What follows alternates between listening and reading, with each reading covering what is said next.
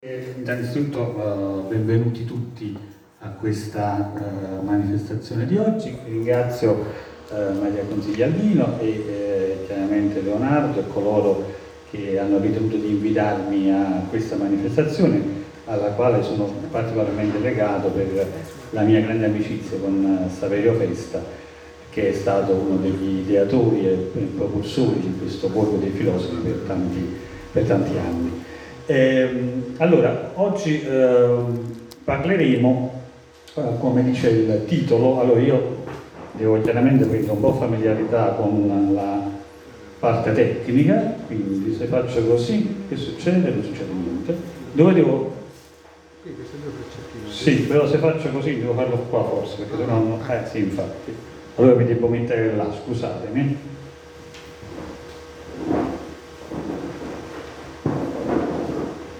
Perché se no non funziona giustamente. Il telecomando che agisce sulla ecco così e così agisce. Perfetto siamo a posto. Allora eh, quindi eh, stavo dicendo eh, io mi occupo come diceva la eh, presentazione di cosmologia e quindi eh, non di Dante l'oggetto del, del mio studio quotidiano è il creato. Oggi è la giornata mondiale dedicata al creato eh, la sedicesima giornata mondiale del creato, quindi stiamo proprio in tema eh, perfetto. E eh, quello che succede è che addirittura insomma, adesso eh, cercherò di andare oltre il creato perché oggi sono chiamato a parlare del paradiso che per me insomma, è una cosa veramente nuova ed, ed eccezionale, diciamo così. E, ed è una cosa molto affascinante perché eh, il paradiso dantesco è qualcosa che si libera, come diceva uh, la, presentatrice, eh, la moderatrice, delle, degli schemi e della tradizione eh, aristotelico-tolemaica e spazia, diciamo così, mm, Dante in qualche modo dà libera eh, eh, espressione al suo grande genio e diciamo fantastica cercando di descrivere i mondi dell'ultraterreno che non sono mai stati descritti da nessun altro eh, essere umano. Quindi eh, quello che eh, lui vede eh, è qualcosa che nessun occhio umano ha, ha mai potuto vedere. Allora, la visione dantesca è qualcosa che può interessare anche il cosmologo moderno e questo lo si è visto con una serie di lavori che sono usciti dopo la uh, relatività generale di Einstein, eh, durante i quali eh, è stato fatto un parallelo fra quella che era la struttura dell'universo immaginata da Einstein e quella che è la struttura del cosmo immaginata da Dante. Ci sono molti autori, eh, a cominciare dal 1925 fino ai giorni nostri, eh, autori di varie nazionalità, Osterman, Eckington, Spicer eh, e così via, insomma non ve li sto a citare tutti, eh, fino a un libro uscito eh, si chiama Gli occhi di Beatrice eh, di Patapievich. Insomma, ci sono una serie di autori che hanno eh, ritenuto di eh, vedere nel cosmo dantesco la stessa struttura dell'universo immaginata da Einstein tanti secoli dopo. E allora oggi cerchiamo, chiaramente con diciamo, il beneficio dell'inventario, nel senso che non andremo dentro a equazioni o a eh, diciamo, particolari teoremi geometrici, ma cercheremo soltanto di capire le idee fondamentali, cercheremo di capire se questa, questo parallelo fra il cosmo dantesco e il cosmo einsteiniano ha veramente ragione di esistere. Allora, questa qua è l'iconografia classica, quella che trovate su tutti quanti i libri che si occupano dell'universo dantesco. Eh, come vedete c'è la Terra al centro e poi ci sono in azzurro i vari cieli, eh, il cielo della, di, di, Mercurio, di, di Venere, del Sole, eh, il Sole, ricordo, nel sistema tolemaico gira intorno alla Terra, eccetera, eccetera, tutto quello che vedete in azzurro è stato lasciato uguale da Dante, cioè Dante non è un innovatore in questo senso qua, cioè non è uno che dice ah, adesso cambiamo, mettiamo il Sole al centro, facciamo una cosa rivoluzionaria, no, no, la, la struttura del cosmo è pari pari quella aristotelica tolemaica con qualche diciamo, variazione sul tema dovuta alla cristianizzazione, quindi dovuta all'influenza di San Tommaso e del suo maestro Brunetto Latini, però diciamo la struttura del cosmo che noi conosciamo, cioè della parte diciamo, del sistema solare più il cielo delle stelle fisse, è uguale, uguale a quella che immaginava Aristotele, eh, che immaginava Tolomeo e che è vissuta tranquillamente per 1500 anni senza che nessuno si ponesse il problema di cambiarla, fino a quando non è arrivato Copernico e poi fino a quando poi Galileo non ha reso l'idea di Copernico qualcosa di reale. Insomma. Allora, quello che noi invece cercheremo di fare oggi è andare oltre quella parte azzurra, e cioè andare nella parte che vedete sopra tutto, che è cosiddetto empireo, cioè il cielo di, luce nel, nel quale vive il creatore, che è composto di varie parti, una delle quali è la cosiddetta rosa dei beati, la candida rosa, e l'altra che vedete è la struttura di angeli che girano intorno a Dio che riprende, diciamo, è il parallelo nel paradiso della struttura dei nove cerchi che girano intorno alla terra, come nove cerchi girano intorno alla terra, nove cerchi di angeli girano intorno al creatore che si trova appunto al centro, vedete lì, dei nove cerchi angelici. Ci siete fino a qua? Fino a qua non abbiamo detto niente di... è proprio la struttura normale trovate su qualsiasi libro, su qualsiasi uh, icona della uh, Divina Commedia. Ok. No, devo farlo. Ecco. Allora, eh, questo è uno dei tanti articoli invece che, eh, vi dicevo, eh, vengono pubblicati sia diciamo, su riviste internazionali eh, di fisica, di cosmologia, di letteratura, quindi articoli in lingua inglese e così via, sia invece anche su articoli diciamo, su giornali quotidiani di stampa eh, normale, come questo che vedete di Rovelli, nei quali appunto si diffonde questa idea nuova del paragone fra la struttura del cosmo pensata da Einstein e quella invece pensata da Dante. Il tutto sta in questo concetto della tresfera, cioè di una sfera a quattro dimensioni, che adesso andremo a cercare di capire insieme. Oh, prima di poter capire questa cosa, vedete che il terzo dei righi eh, del, del, titolo eh, ci dice eh, ed è coerente con le più recenti misure cosmologiche. Ma quello che dice Rovelli in questo terzo rigo del suo articolo è sbagliato. Cioè il concetto è che eh, uh, la domanda è il cosmo pensato da Dante e poi allo stesso modo pensato da Einstein corrisponde a quello reale? No, no, purtroppo no perché Einstein pensava a una ipersfera statica, ferma, vedremo che Dante, se quello che dice Rovelli e tutti gli altri è vero, pensa a un'ipersfera che ruota, c'è tutto che ruota in questa ipersfera dantesca, e invece l'universo reale non è fermo e non ruota. L'universo reale si espande, si espande, che è una cosa diversa.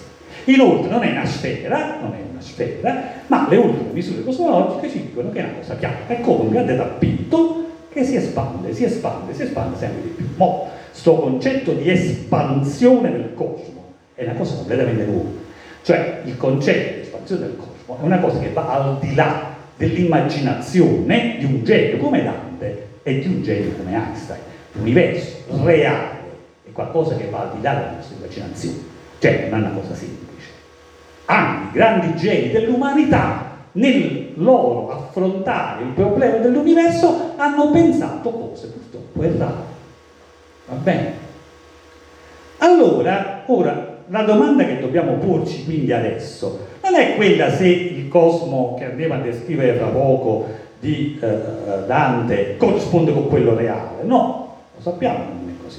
Anzi, a proposito, visto che sono parecchi insegnanti di lettere, eccetera, eccetera. Io sto cercando, sto cercando da tempo un libro, un, libro, un qualsiasi libro di teologia, di filosofia, di fantascienza, di lettere, di letteratura, un romanzo, un qualcosa, uno, uno che abbia detto prima del 1917 anno in cui Einstein pubblica la sua teoria dell'ipersfera, che abbia detto che l'universo Perché povero Einstein non ci credeva che l'universo si espandeva. Tant'è vero che pigliate le sue equazioni, le ha cambiate, le ha forzate per far sì che l'universo fosse statico, fermo, fermo.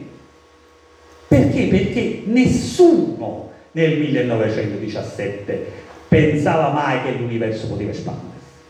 Ma se qualcuno di voi mi fa piacere, mi fa piacere, che così alla prossima conferenza dico, ah, c'è stato uno che prima di Einstein eh, ha, ha, ha, almeno profetato, non so, libri di Giulio Verde, ci stanno stati cose che eh, veramente hanno fatto, diciamo così, sono stati precursori di cose che poi si sono verificate tanti secoli dopo, no, ci stanno nella mitologia, nel... No, io, no, io almeno non ho mai letto da nessuna parte un autore, qualsivoglia, che abbia parlato di un universo in espansione prima del 1917.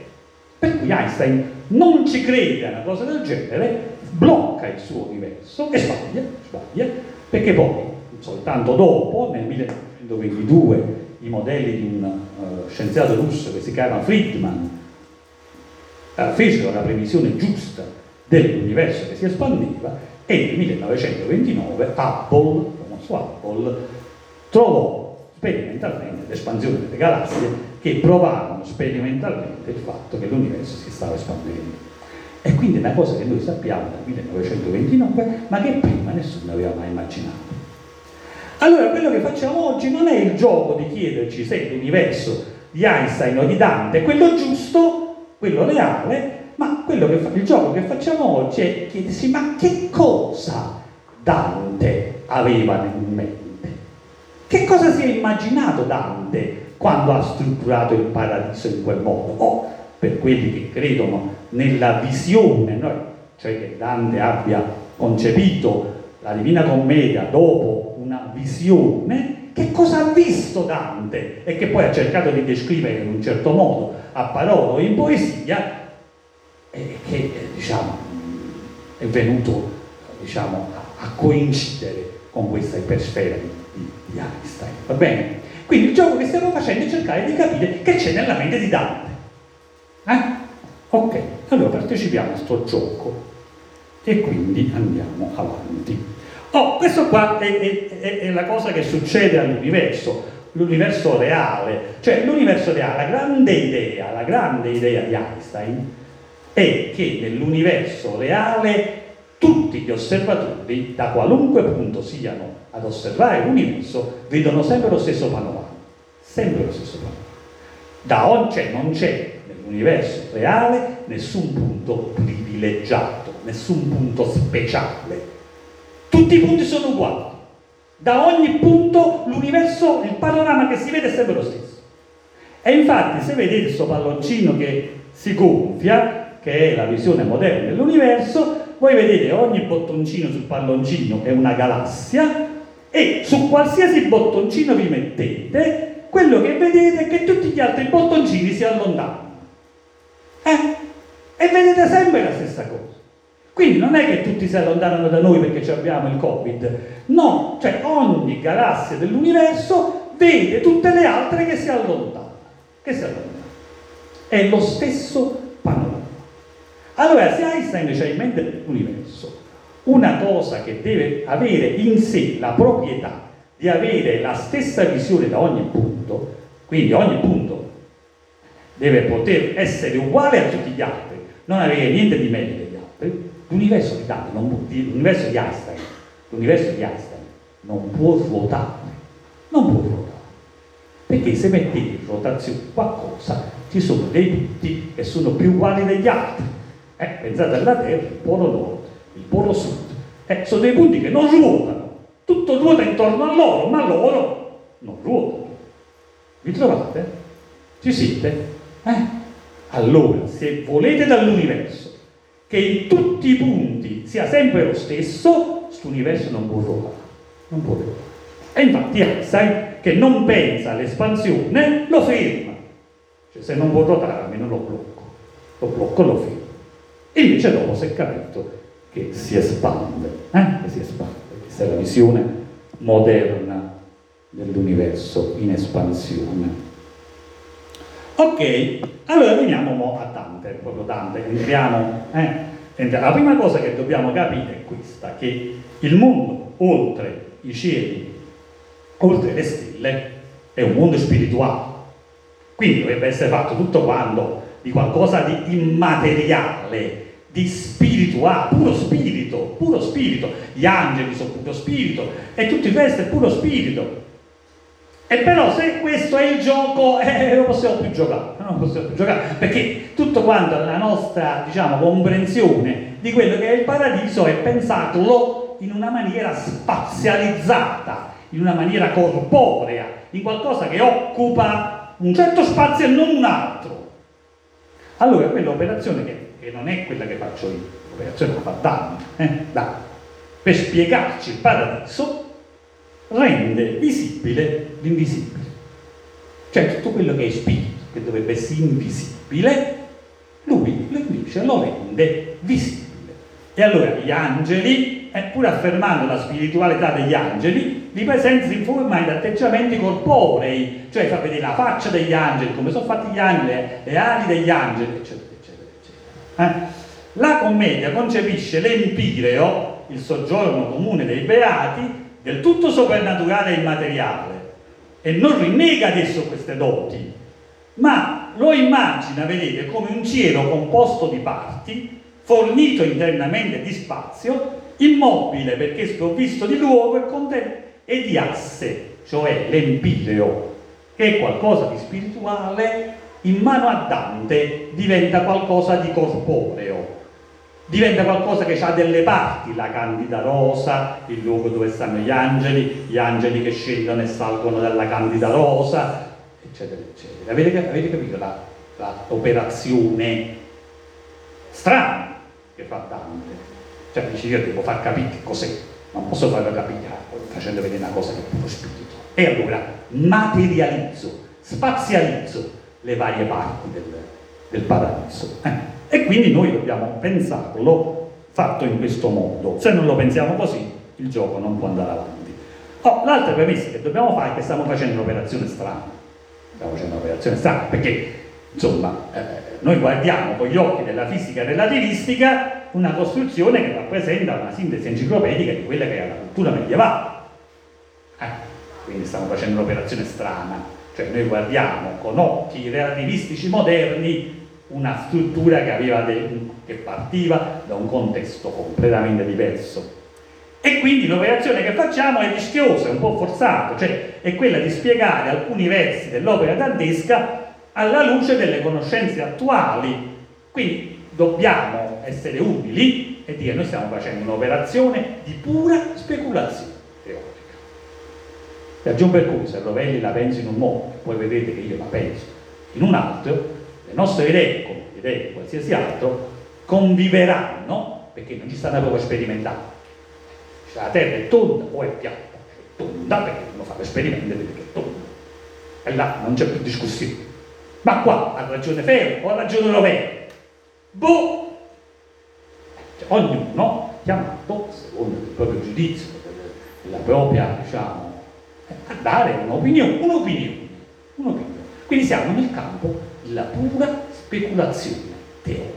Eh? Questa è la, è, la, è la, premessa con cui facciamo questo gioco, se no eh, non andiamo avanti.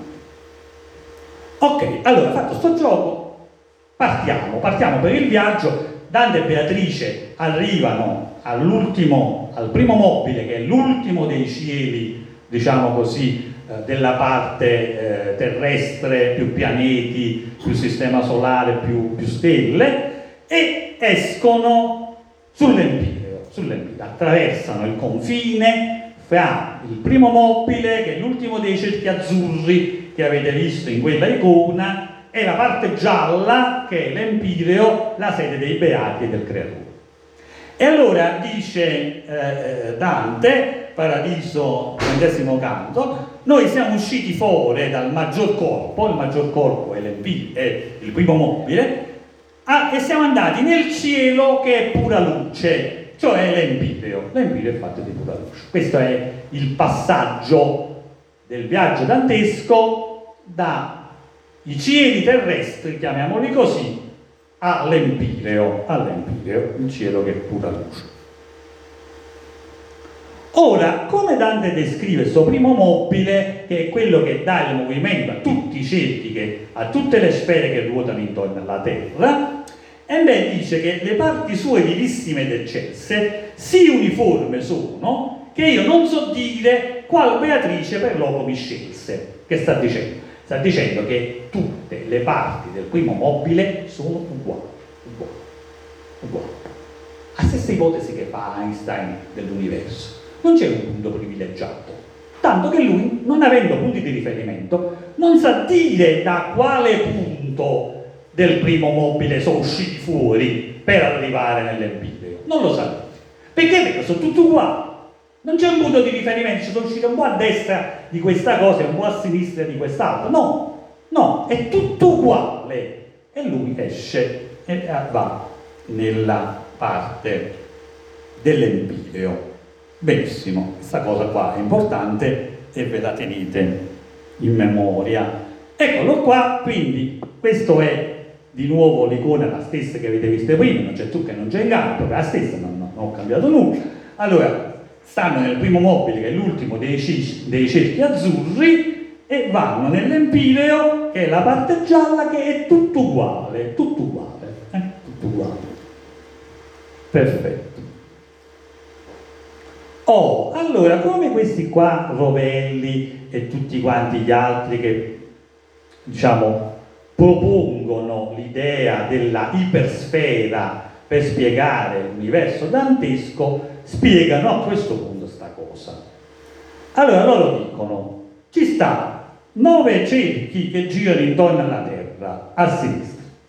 Ogni cerchio ci sta il pianeta, Marte, Sole, eh, Terra, eh, eccetera, eccetera, Marte, eh, Saturno, Giove, fino al primo mobile. E ci stanno nove cerchi che girano intorno al creatore e quella è la cosa alla destra. Ora loro fanno questa operazione. Dice se noi mettiamo insieme queste due parti, li mettiamo insieme e li facciamo toccare, eh, quello ci sarà un punto in cui appunto Dante e Beatrice dalla prima parte, dalla prima sfera, passano nella seconda. Vi trovate? Ci siete? Eh? Mo domanda. Quale punto? Eh, perché là vedete che si toccano in un solo punto. E però ha detto Dante che lui non sa da dove è uscito.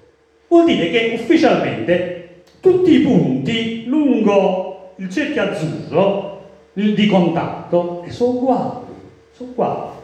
Se tutti i punti sono uguali, deve essere possibile da tutti i punti fare il passaggio da una parte all'altra. Cioè deve poter succedere, dicono Rovelli, eccetera, eccetera, che tutto il cerchio azzurro a sinistra sia completamente incollato col cerchio azzurro a destra. Per cui da qualsiasi punto, tutti i punti sono uguali, si fa il passaggio da una parte all'altra. Vi trovate? Ci siete qua. Eh? Tutti i punti devono essere uguali. Il primo mobile è uniforme, lui non riesce a capire da dove esce fuori e allora se tutti i punti sono uguali, tutti i punti sono punti di contatto. Oh, benissimo, allora se tutti quanti i punti sono punti di contatto, uno mette insieme se due sfere e questo che ci ricorda è il mappamondo, no? Cioè uno ha l'emisfero a sinistra, ci sta l'America, l'emisfero a destra ci sta l'Europa, l'Africa e l'Asia, li mette insieme e fa una sfera, fa una sfera, la Terra. Ci siete? Ci siete? Il problema qual è? Che mentre queste due sono due mezze sfere, mezze sfere, allora uno li piglia, li incolla insieme e fanno una sfera e rimane nella geometria che tutti quanti conosciamo, geometria normale, niente di strano, due mezze sfere, uno ci mette un po' di colla, vina, li incolla e fa una sfera intera. Eccole qua, due mezze sfere, il problema è risolto. Il problema è risolto. Li mette insieme e fa un'unica sfera. Qual è invece il problema? E il problema è che la parte terrestre e la parte celeste con i, i, i cerchi degli angeli non sono due mezze sfere, sono due sfere. E come si fa a incollare le superfici esterne di due sfere intere? Nella geometria normale non si può. Non si può. E allora la cosa che invece si può fare è quella di aumentare il numero di dimensioni. Se invece di tre dimensioni siamo a quattro dimensioni, la operazione si può fare e si chiama ipersfera. L'ipersfera è quella cosa che si ottiene incollando, incollando due sfere, due sfere. Si pigliano due sfere e si incollano. Nella quarta dimensione ma sta cosa nella quarta dimensione ve la posso vedere, non vi posso portare qua il modellino dell'ipersfera, non è possibile, proprio non è possibile. Cioè c'è una grande fantasia, immaginazione, immaginazione. Mi raccomando, quindi grande fantasia. Pensate a quello che accade, per, giusto per avere un'idea, al cubo, eh? il cubo. Eh. Se io voglio costruire un cubo, quello che facevo quando ero piccolo, piglio quella cosa a sinistra, eh? Ritaglio, piglio quella croce a sinistra e piego e costruisco un cubo, quella cosa a sinistra, vi trovate? Quindi da tanti quadrati piani ottengo un cubo che ha tre dimensioni. Da due dimensioni passa a tre dimensioni. Ma se io voglio ottenere non un cubo, ma un ipercubo, cioè qualcosa di quattro dimensioni, che devo fare? E beh, invece dei quadrati, io devo prendere tanti cubi, quella cosa che sta a destra e poi devo essere capace di piegare quella cosa che sta a destra. Ma non lo so fare perché non ho la quarta dimensione. Ma se ci fosse la quarta dimensione, piegando quella cosa che sta a destra, io ottengo un ipercubo. È la stessa operazione. Piegando quella cosa che sta a destra si ottiene l'ipercubo, mettendo insieme le due sfere, piegandole, si ottiene l'ipersfera. Non so se sono riuscito a farlo, questo, questo è complicato. Cioè, c'è una grande fantasia, eh? grande, proprio grande immaginazione, questa è complicata, questa è la parte più complicata. Ah? Cioè, se mettete insieme due sfere, fate l'ipersfera, se mettete insieme tanti cubi, fate l'ipercubo. Eh? E allora la struttura che immaginano Rovelli, eccetera, eccetera, è proprio questa, cioè quella di incollare le due sfere e dire che formano un unicum e quindi hanno una struttura di questo tipo. Alla fine, ecco qua, eh, in cui ogni cerchio nero è, è, a sua volta una sfera. Eh. Però quello che dovete immaginare è questa cosa, che sta la Terra in basso, eh, il mondo sensibile che man mano è quello azzurro, il primo mobile che è il cerchio, diciamo, di, eh, in, dove incolliamo le due parti, e poi sopra la parte degli angeli e Dio è il creatore soprattutto. Eh? L'ipersfera, l'ipersfera, una sfera a quattro dimensioni, che incolla i nove cerchi terrestri con i nove cerchi angelici. Oh, l'ipersfera, ripeto, è la stessa struttura che Einstein nell'articolo del 1917, che è la partenza della cosmologia scientifica moderna, immagina per il nostro universo, purtroppo sbagliando eh? Però l'ipersfera questa è, questa è l'ipersfera, non c'è dubbio su che cos'è l'ipersfera. No.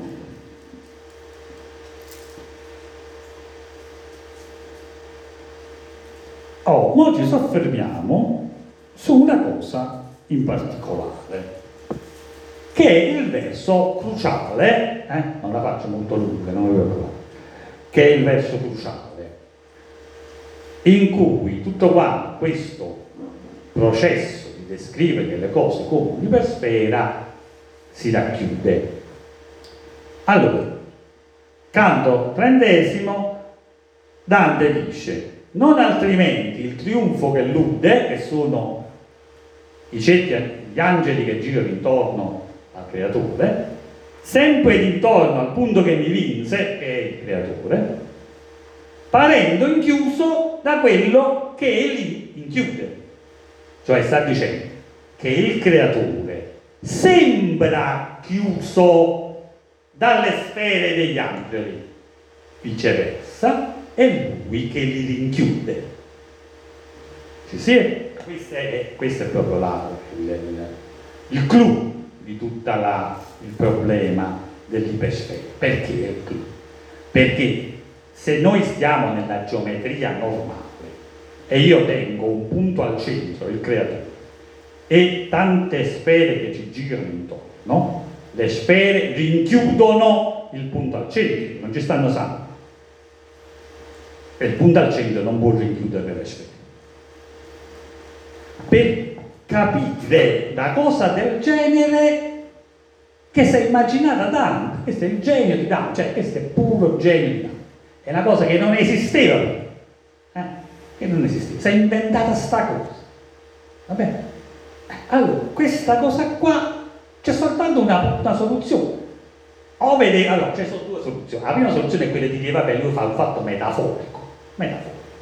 Cioè, lui dice che il creatore è chiuso, però metaforicamente, in fondo, siccome è il creatore, è lui che... Vabbè, uno può pensarla così, tranquillamente.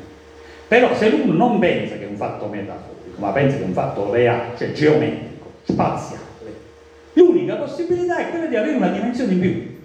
Cioè l'unica possibilità è che lui si è inventato una cosa a quattro dimensioni. Quattro dimensioni. Perché l'unica possibilità è questa? E questo ce lo fa capire bene Rovelli su, nel suo libro, io sbaglio sempre perché vado là invece di andare qua, eccolo.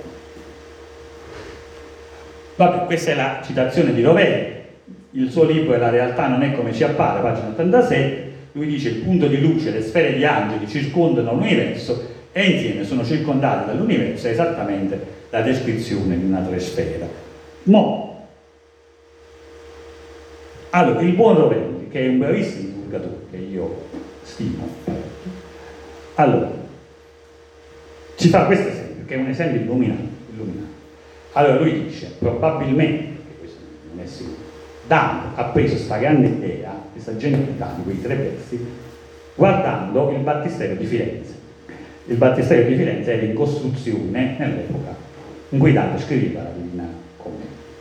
E questa è la cupola del battistero di Firenze, in cui si vede il buco sopra da cui la cupola prende luce, quindi c'è la luce del sole che entra dal buco, vedete il buco? Eh, e tutto intorno ci sono gli angeli e poi i santi, i beati, e ci sono le varie schiere che girano intorno al buco, che girano no perché la cupola non gira, però che Dante ha immaginato che girassero intorno al buco che rappresenterebbe il creatore. Ci siete fino a qua. Allora, ora vedete qual è il giochetto, che se uno guarda questa cosa e dice il creatore da dove viene la luce, è rinchiuso, è rinchiuso dalle schiere degli angeli e da tutto il resto che ci gira intorno. È, è rinchiuso. Ma questa è una figura, vedete, a due dimensioni. Due dimensioni. Ma noi sappiamo che noi cambiamo a tre dimensioni. E infatti se ci mettiamo fuori, eccolo qua, noi capiamo che è la luce che rinchiude tutta la cupola. Cioè quello che sembra da dentro che viene rinchiuso è proprio quello che rinchiude tutta la cupola. Non so se vi sono Eh? Allora questo giochetto qua probabilmente aveva in mente da probabilmente, inizio non ce ne sta. Cioè qualcosa che è rinchiuso e che invece no, se uno guarda le cose meglio, che è quello che, che rinchiude tutto, che rinchiude tutto. Ma per fare questo giochetto dovete aumentare di una dimensione. E se le schiere angeliche non sono piatte come nella cupola qua, ma sono uh, una cosa tridimensionale, non vi servono tre dimensioni, ma ne servono quattro. Vi serve una dimensione in più per fare questo giochetto qua. Eh? A quattro l'ipersfera permette di fare questo giochetto qua. Cioè il creatore, che se uno guarda da dentro l'ipersfera, sembra rinchiuso da tutte le schiere angeliche, se uno la guarda da di fuori sembra abbracciare tutte le schiere angeliche. Avete capito? Ipersfera risolve questo problema. Cioè l'ipersfera è la descrizione geometrica moderna di un'idea geniale venuta a Dante tanti 700 anni fa, in cui lui si è immaginato questa struttura per la quale il creatore sembra rinchiuso e invece rinchiuso. Ci siete? Eh? Ok, perfetto. E quindi funziona. Cosa funziona? Problemi, però ci stanno dei problemi. Oh, insomma, questa è la visione del mondo di Rovelli e compagni. Mo vi dico pure come penso io. Vabbè. Allora, mo il concetto è se uno rimane a tre dimensioni, non c'è scambio, Dio veramente è chiuso dai cerchi delle schiere angeliche eh? e non li rinchiude, non li rinchiude. Allora, per passare, per diciamo, essere fedeli al canto di, eh, di Dante, dobbiamo passare a quattro dimensioni. Beh, passiamo a quattro dimensioni. E però abbiamo un primo problema. Cioè il punto geometrico dove è Dio ha le stesse proprietà del punto geometrico dove è la Terra. Quindi faccio vedere la cosa. Eh? Perché come Dio sopra il creatore, no? se guardate da dentro è rinchiuso, se guardate da fuori rinchiude, la stessa cosa accade pure per la Terra, sopra, wow, wow. Ma possibile che la Terra ha le stesse proprietà del creatore? Possibile? Perché geometricamente sono due punti completamente uguali. Quello di sopra e quello di sotto. Geometricamente sono due punti tra la terra e sede eh, dell'inferno. Teologicamente non funziona tanto, insomma, questa cosa qua. Eh? Cioè io mi aspetto, io mi aspetto che la terra è sempre rinchiusa, ma non rinchiude. Dio sembra rinchiuso e invece rinchiude è chiara questa cosa. Eh? La terra non, è, non, non può essere equiparata, non può essere messa sullo stesso livello. Questo è un primo problema. Questo è un primo problema. Poi c'è un altro problema. In tutta questa costruzione che hanno fatto Rovelli e compagni, eh, nessuno parla del cielo quieto, cioè dell'empireo, che è il cielo quieto che sta fermo in questa loro costruzione tutto ruota, tutta sta sfera ruota, ruota, ruota, ruota, ruota. Sono incollate le due parti che ruotano, ma quelli in mezzo, l'empireo, non ci sta. E, e nessuna parte della Candida Rosa, che è esposta a strutture dove stanno i beati, che sta tra l'empireo e, e, e, le nove schiere angeliche, sono spariti, spariti. Cioè l'empireo e la Candida Rosa spariti. Sono incollate queste due strutture a nove cerchi e tutto questo che sta in mezzo è sparito completamente. È un'operazione un po' strana. No. E poi eh, uno guardando bene che cos'è l'empireo si accorge, vedete, la provvidenza, dice Dante, che cotanto a sette del suo lume fa il cielo sempre quieto, il cielo sempre quieto, fermo, l'empireo è fermo. È l'unica cosa che è ferma, fermo. Eh? Lo ripete anche in altri versi, dai. Nel quale si volge quello che ha maggior fretta, cioè il cielo che ha maggior fretta, quello che va più veloce, il primo mobile, ruota all'interno dell'empireo che invece è fermo, fermo. Poi un'altra cosa è questa qua. Quando scendeva nel fiore di banco in banco, sta parlando degli angeli che pigliano e vanno da sotto, dove sta la candida rosa, a sopra dove stanno le schiere angeliche e vanno, dice Dante, come le api dall'alveare al fiore. Dall'alveare. Allora c'è questo movimento spaziale, per cui la struttura candida rossa sta sopra, la struttura delle cerchie angeliche sta sopra, non stanno assieme, né tantomeno la struttura delle cerchie angeliche sta incollata con i cerchi terrestri.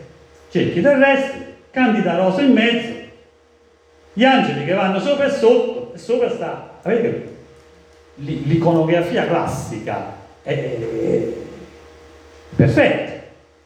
Qua invece di colpo sparisce la Candida Rosa. Candida Rosa sparita. Perché? Perché non si sa. Quindi io ho delle perplessità, io ho delle perplessità.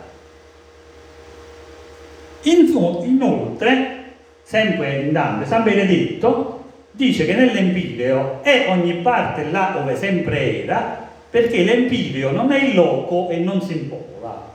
Che sta dicendo? In questi versi il poeta afferma che il decimo cielo, cioè l'empireo, è costituito di parti, la candida rosa, le cerchie angeliche, è costituito di parti.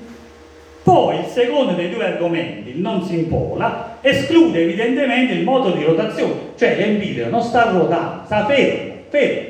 Allora ci sta questa struttura che ruota sopra, sta parte ferma, sta struttura che ruota sopra, ma sono tre cose diverse, staccate. Invece la concezione di Rovelli e di tutti gli altri è quella di vederli incollati insieme, tutto ruota. Qua no, non è così. Questa è la mia opinione, se non sbaglio, eh? può darsi che sbaglio.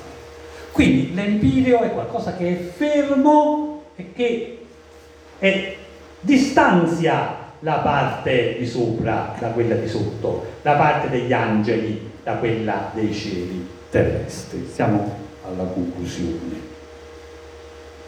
Quindi questa qua è la struttura che vedete su tutti i libri, è la struttura più confacente alla visione dantesca. E però rimane questo problema. E Dante è nella quarta dimensione.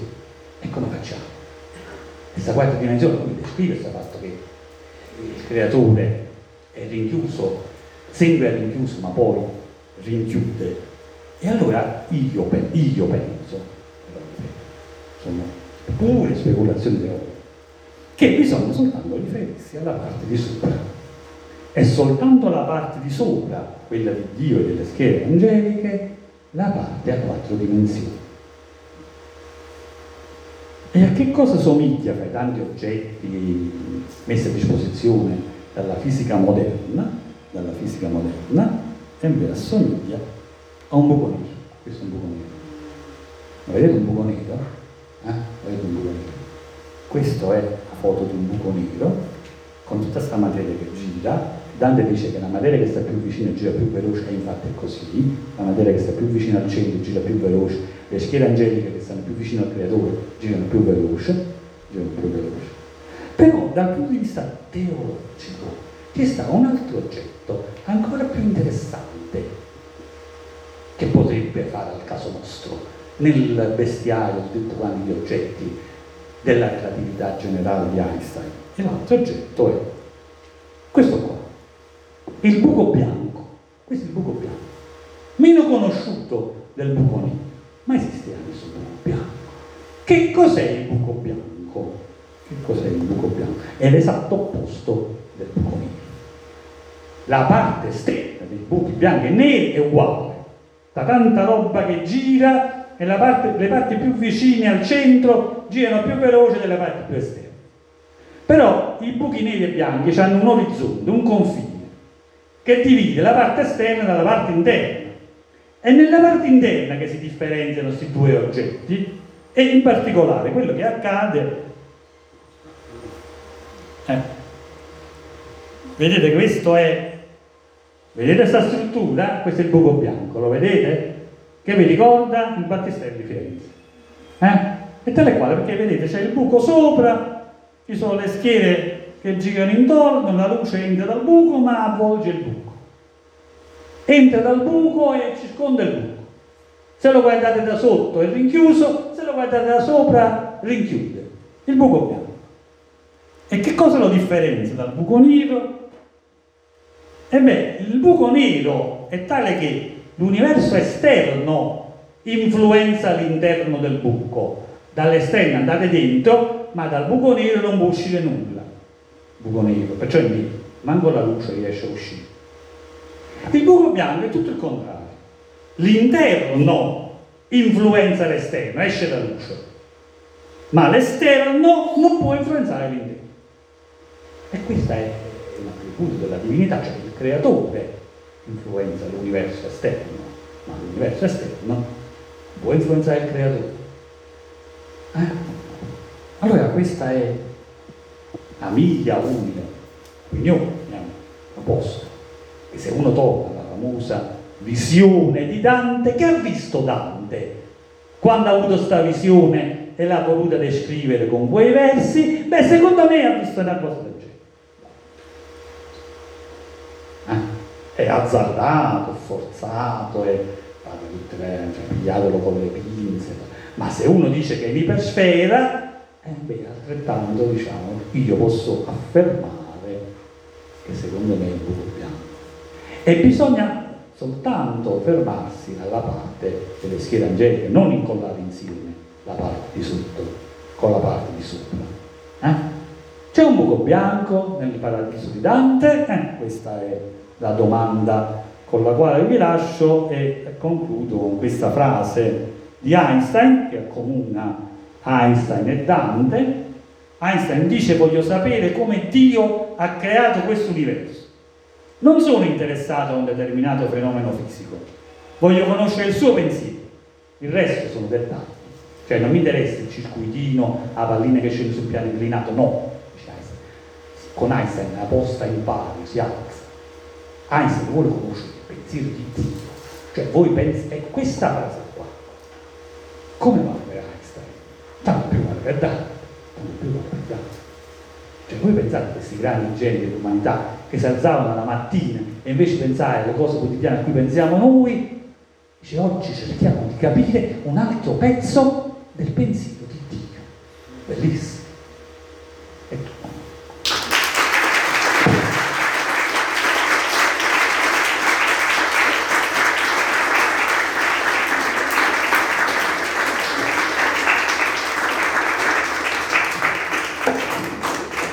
Ringraziamo il professor Feoli per questa ricchissima eh, presentazione che ci ha condotto nel mondo della fantasia, dell'immaginazione di Dante, ma anche nella conoscenza eh, contemporanea eh, dell'universo.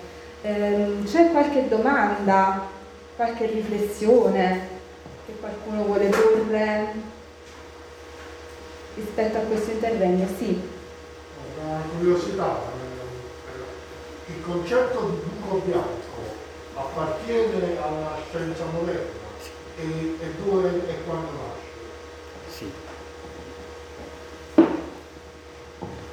Allora, il concetto di buco bianco nasce più o meno quando nasce anche il concetto di buco nero. Einstein non credeva né ai buchi bianchi né ai buchi neri, Einstein aveva orrore verso quelle che si chiamano le singolarità. Dopo di lui però tutta una serie di studi su questi buchi neri, ci sono 20.000 articoli a partire da Wheeler ed altri, hanno portato alla convinzione che alcune soluzioni della relatività generale fossero descrivibili con questi oggetti. Oh, sono stati fatti articoli, migliaia e migliaia di articoli e i, più grandi diciamo, sostenitori dei buchi neri sono stati Penrose che ha vinto il premio Nobel per la fisica e Hawking al quale non hanno dato il premio Nobel anche se se lo meritava perché ha fatto una serie di lavori soltanto teorici e nessuna delle previsioni di Hawking è stata ancora sperimentalmente provata. Però diciamo il grande contributo che lui ha dato alla scienza e alla fisica teorica è senza alcun dubbio quindi diciamo eh, le soluzioni che danno il buco nero sono nate subito dopo la pubblicazione della relatività di Einstein nel 1916 eh, e l'autore è un uh, scienziato che si chiama Karl Schwarzschild, il quale poi morì in guerra, la seconda guerra mondiale, eh, la prima scusa, la guerra mondiale, 1916, morì poco dopo, aveva mandato una lettera ad Einstein in cui gli dava questa soluzione. Dopo, ripeto, nel 1916 sono stati fatti 20.000 altri studi e diciamo, Penrose e Hawking sono i maggiori fautori di queste, di queste soluzioni. Oh, il buco nero è stato effettivamente trovato, nel senso che i buchi neri esistono, cioè ogni galassia, quasi ogni galassia, ha al suo centro un oggetto di quelli che avete visto, eh, che noi chiamiamo buco nero, che ha quelle caratteristiche là. I buchi bianchi no, i buchi bianchi no. Perché? Perché il buco nero uno ha un metodo per farlo formare. Una, una, stella collassa, muore e forma un buco nero. La, il collasso della stella curva talmente lo spazio da creare un buco nero. Il buco bianco come si forma? Boh, non si sa, perché il buco bianco non è un pozzo, è una sorgente da cui esce fuori la luce, per esempio, o la materia. Allora uno per trovare un buco bianco dovrebbe avere una zona di spazio in cui non ci sta niente, a un certo punto esce materia esce luce, e non ci stanno né stelle né. Fino a non è stata trovata questa cosa qua. Sperimentalmente non è teoricamente provata, sperimentalmente no. Questa è la, è la situazione del buco nero e del buco bianco. Posso chiedere una cosa? Sì, Volevo chiedere, è interessante questa idea della, della quarta, quarta dimensione, eh? e il concetto di essere rinchiuso o di... Ora io ti chiedo, eh, si può pensare ad un ente eh, che, eh, che avvolga, perché credo che il concetto di chiudere o di essere chiuso è anche un concetto spaziale. sì, sì, eh, certo. infatti la premessa era appunto che noi Ah, diciamo, anche le cose che ufficialmente sono spirituali, immateriali, li spazializzavamo. In Eh, questo caso non andrebbe spazialità, essere chiuso con l'idea di infinito che è quello di Dio. è il, il fatto che, allora, se tu vedi eh, la- la- la- la- l'immagine del battistero di Firenze in cui ci sta questo buco centrale, no? Il buco centrale in qualche modo è finito perché tu hai un cerchio che ha un certo raggio ed è chiuso dalla parte. Ma la parte esterna, tu vedi l'esterno, e l'esterno ufficialmente potrebbe essere infinito, cioè tutta la luce che vedi da fuori, no? Non sai quanto è grande l'esterno, no? Ti trovi? Quindi tu puoi avere qualcosa di infinito che, eh, diciamo, viene ra- quel eh, buco là, ti sembra essere finito. Non so se ho reso l'idea. Quindi non rinneghi l'infinità del creatore, soltanto che se ti metti da un certo punto di vista puoi pensare che sia qualcosa di finito. Ma se esci fuori da quel punto di vista, eh, se vedi la cosa dall'esterno, e allora ti accorgi che può essere pure infinito. Non lo sai se è finito o infinito, ma può essere anche infinito ufficialmente. Questo Non so. concetto che Sostanzialmente questa è chi è che stava stava qualcuno che stava facendo io stavo per dire una cosa. prego prego prego. No, volevo dire, mi ricorda molto da vicino il concetto del circonfondente, che è eh, diciamo una matrice esistenzialista, il concetto di Dio, eh, per caso questo credo, è, è proprio questo, lui lo definisce il circonfondente, con questo participio passato, il presente, eh, che appunto questo eh, potrebbe eh, definire la dimensione che stavi dicendo tu prima, che è, cioè, è l'essere che avvolge e che circonda, proprio queste sono le parole esatte che usa. Quindi la filosofia... Non sono preparato su Jaspers, quindi que- eh, que- Però dire, mi fa piacere il contributo che stai dando sì, alla è discussione. arrivata mm, da un punto di vista eh, teoretico, diciamo, certo non eh, scientifico, senza dati, però da un punto di vista teoretico c'è questa visione di Dio che credo che veramente la più ampia possibile, che è dell'essere avvolge e circonda e quindi è definito il circonfondente. Perfetto, grazie del... No, eh, Mi veniva in mente no, no, no, no, è un contributo importante, mi fa piacere questa cosa, la filosofia ci è arrivata in Certo, qualche modo certo.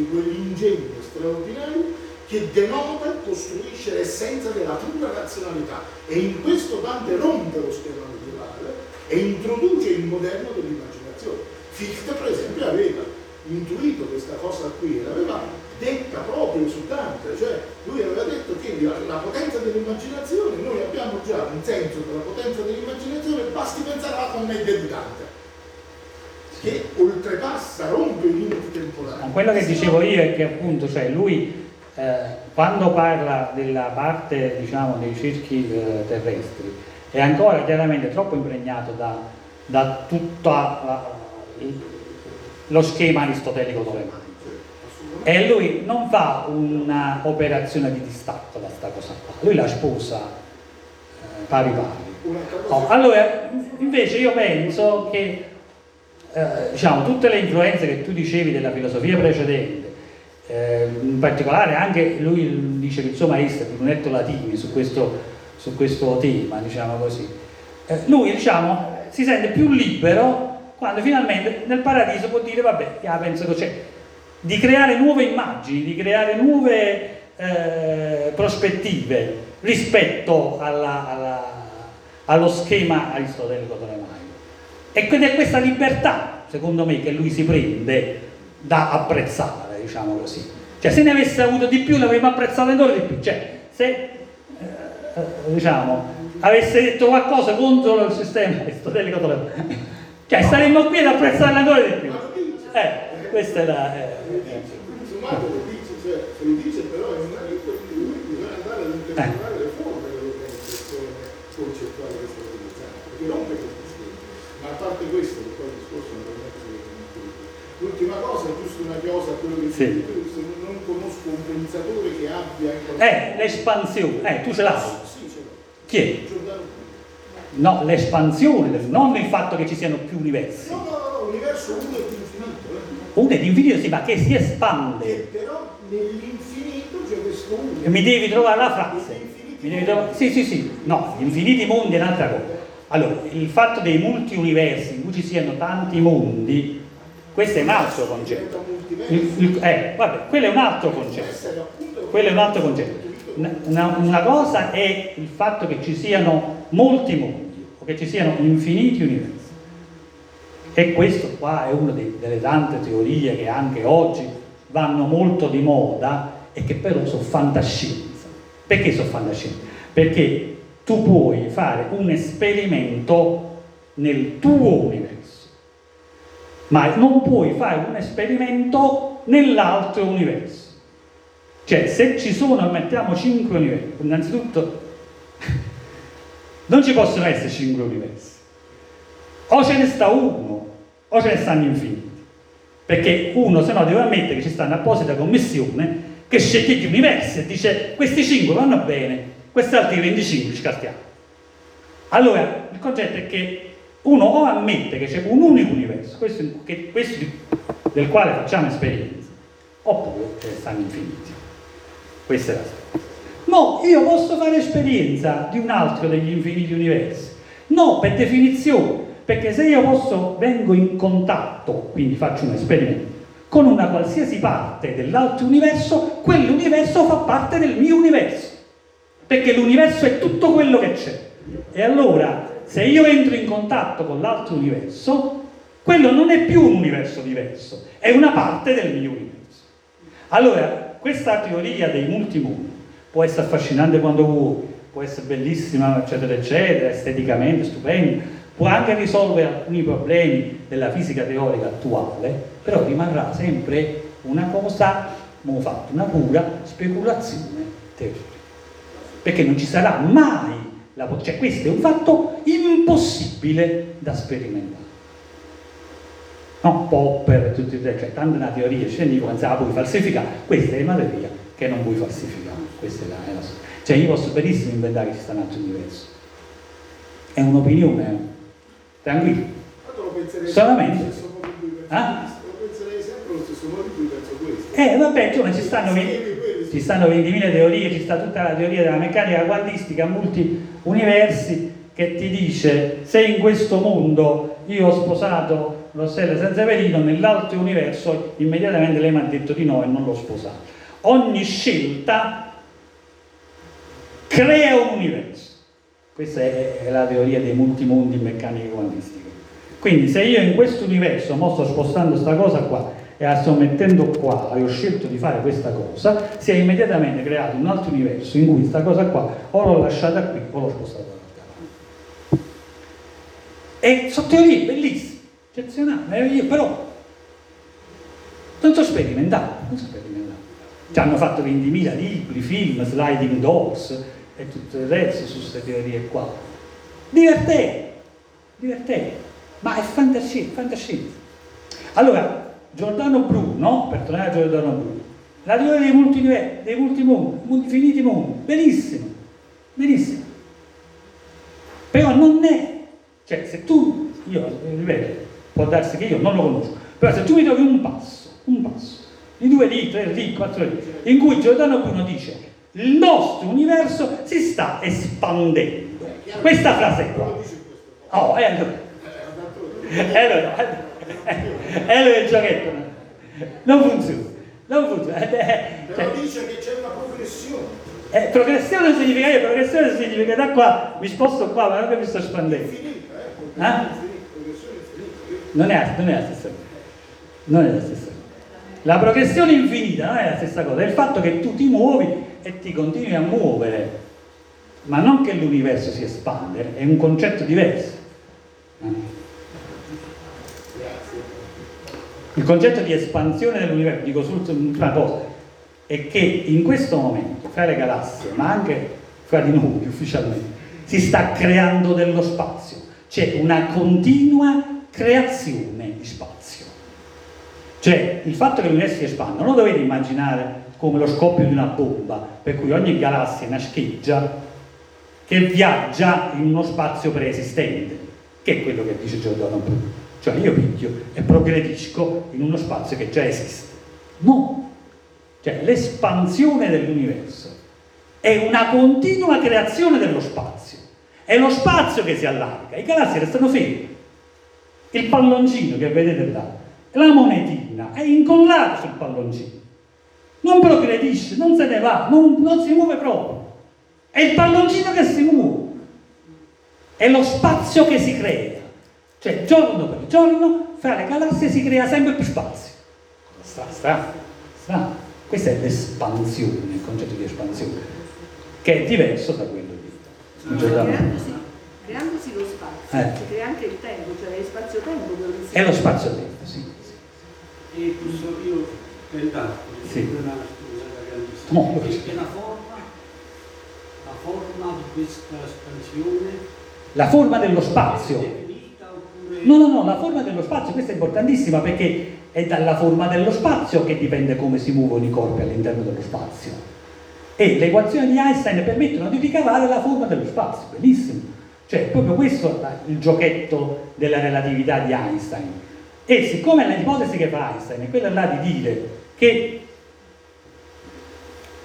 tutti devono vedere lo stesso panorama, allora lo spazio deve essere curvo, ma non può essere curvo a caso, deve, essere, deve avere una curvatura costante, costante, in maniera tale che dovunque uno si mette vede sempre lo stesso spazio, non vede una cosa diversa. E l'ha tolta la, la penna, vabbè, ok, c'erano, vabbè, so sol- ce l'avevo come figura, so soltanto, ah, c'è il file? No. No, questo è suo. No, no, no, non voglio creare, perché sennò io già ho sforato parecchio. Ci sono state molte domande, ho sforato troppo, basta. Eh, dico solo sta cosa. Eh, ci sono soltanto tre forme ammesse per una curvatura costante. O è sferico, ipersfera, o è piatto, quindi un grande tappeto piatto, oppure a sella, come una sella. Tre, tre forme possibili. Queste sono le tre forme compatibili con l'ipotesi che la curvatura è costante. Di queste tre, i moderni dati sperimentali dicono che l'universo preferisce quella piatta. Sceglie fra le tre, C'è anche uno spessore. sì, certamente, sì, sì, sì. È, è una cosa tridimensionale piatta. Questa è la... è la- è la- Con le onde gravitazionali. Eh, e le onde gravitazionali sono delle ondine di questo spazio che invece di essere uniforme è come un mare in cui viaggiano queste onde, onde gravitazionali. Sì. Scusate, mi ho sforato troppo. Ringraziamo ancora il professor Teoli.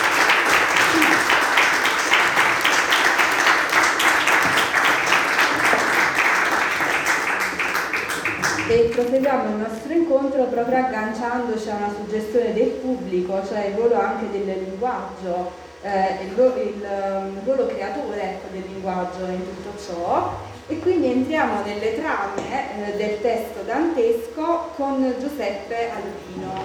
Giuseppe Albino è assegnista di ricerca presso la Scuola Superiore Meridionale di Napoli, è dottore di ricerca presso l'Università di Genova in filologia italiana, ehm, con una tesi sulla seconda redazione del commentum di Pietro Alighieri alla commedia, che tra l'altro è stata da poco pubblicata per l'edizione nazionale dei commenti danteschi. Si è inoltre occupato di esegesi dantesca, di filologia e critica e oggi il suo intervento vuole ripercorrere eh, il pensiero di Dante sul cosmo e in particolare eh, su alcuni, sugli elementi, sui cieli e sugli astri. Eh, ci chiederemo insieme come Dante, eh, per ripensare il cosmo in senso provvidenziale, superi il ehm, sistema eh, aristotelico-tolemaico. Quindi eh, vediamo anche da un punto di vista letterario e filosofico eh, come Dante affronta quei problemi sui quali ci siamo finora interrogati da un punto di vista scientifico. Quindi cedo la parola a Giuseppe Alvino.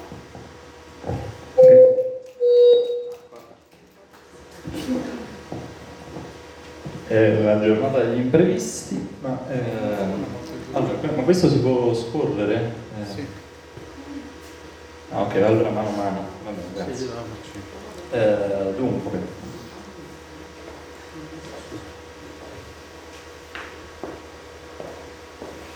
Eh, allora, essendo quasi le sette e mezza, io non finirò per le sette e mezza. Cioè, quindi, eh, insomma, se poi dobbiamo chiudere, chiuderemo. Allora, ehm, Cosmo per Dante vuol dire quello che diceva Leonardo Festa prima, Leonardo che ringrazio per, per avermi coinvolto, eh, non vuol dire universo, più o meno come le- più o meno l'accezione eh, di oggi, ma vuol dire ordine, eh, ordine tra tutte le cose.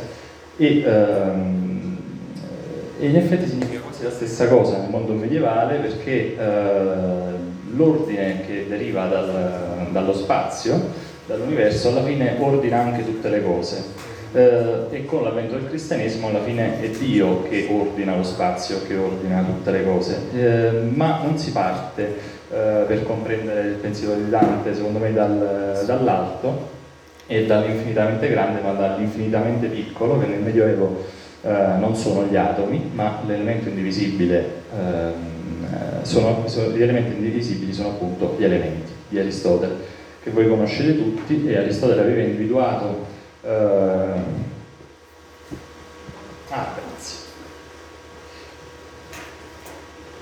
E Aristotele aveva, li aveva individuati eh, diminuendo, diciamo, le, eh, semplificando eh, le polarità pitagoriche a due polarità, e cioè caldo-freddo e secco-umido. Uh, quindi individua due um, elementi, gli quattro elementi li conoscete tutti, individua due elementi caldi, cioè fuoco e aria, e due elementi freddi, um, cioè acqua e terra. La terra, uh, essendo l'elemento secco, uh, è l'elemento più freddo di tutti, perché il, diciamo, è il secco che, um, che, attiva maggiormente le caratteristiche degli elementi rispetto all'umido seguito, seguita dall'acqua, mentre eh, l'elemento secco caldo è il fuoco, ehm, seguita, eh, seguito dall'aria.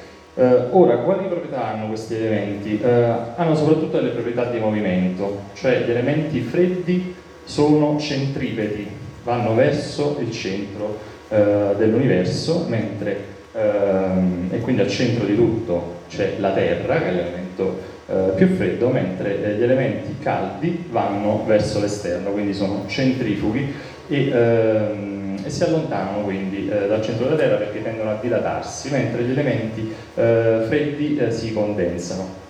Ehm, e Dante tiene presente tutto questo e più o meno anche per lui ehm, vale la, diciamo, la, teoria delle sfere concentriche, cioè terra, eh, la Terra, tutti gli elementi terrestri eh, vanno verso il, eh, il, luogo deputato alla Terra, quindi quello al centro di tutti, con un moto, eh, con una con un moto eh, rettilineo ehm, centripeto, ehm, e poi attorno alla Terra c'è una sfera concentrica dell'acqua, perché tutti gli elementi acquatici vanno verso la sfera dell'acqua e così via, e poi appunto l'aria e, eh, e la sfera eh, del fuoco. Ehm, quindi ogni elemento ha un moto, ehm, un moto rettilineo, o verso il centro o a partire dal centro.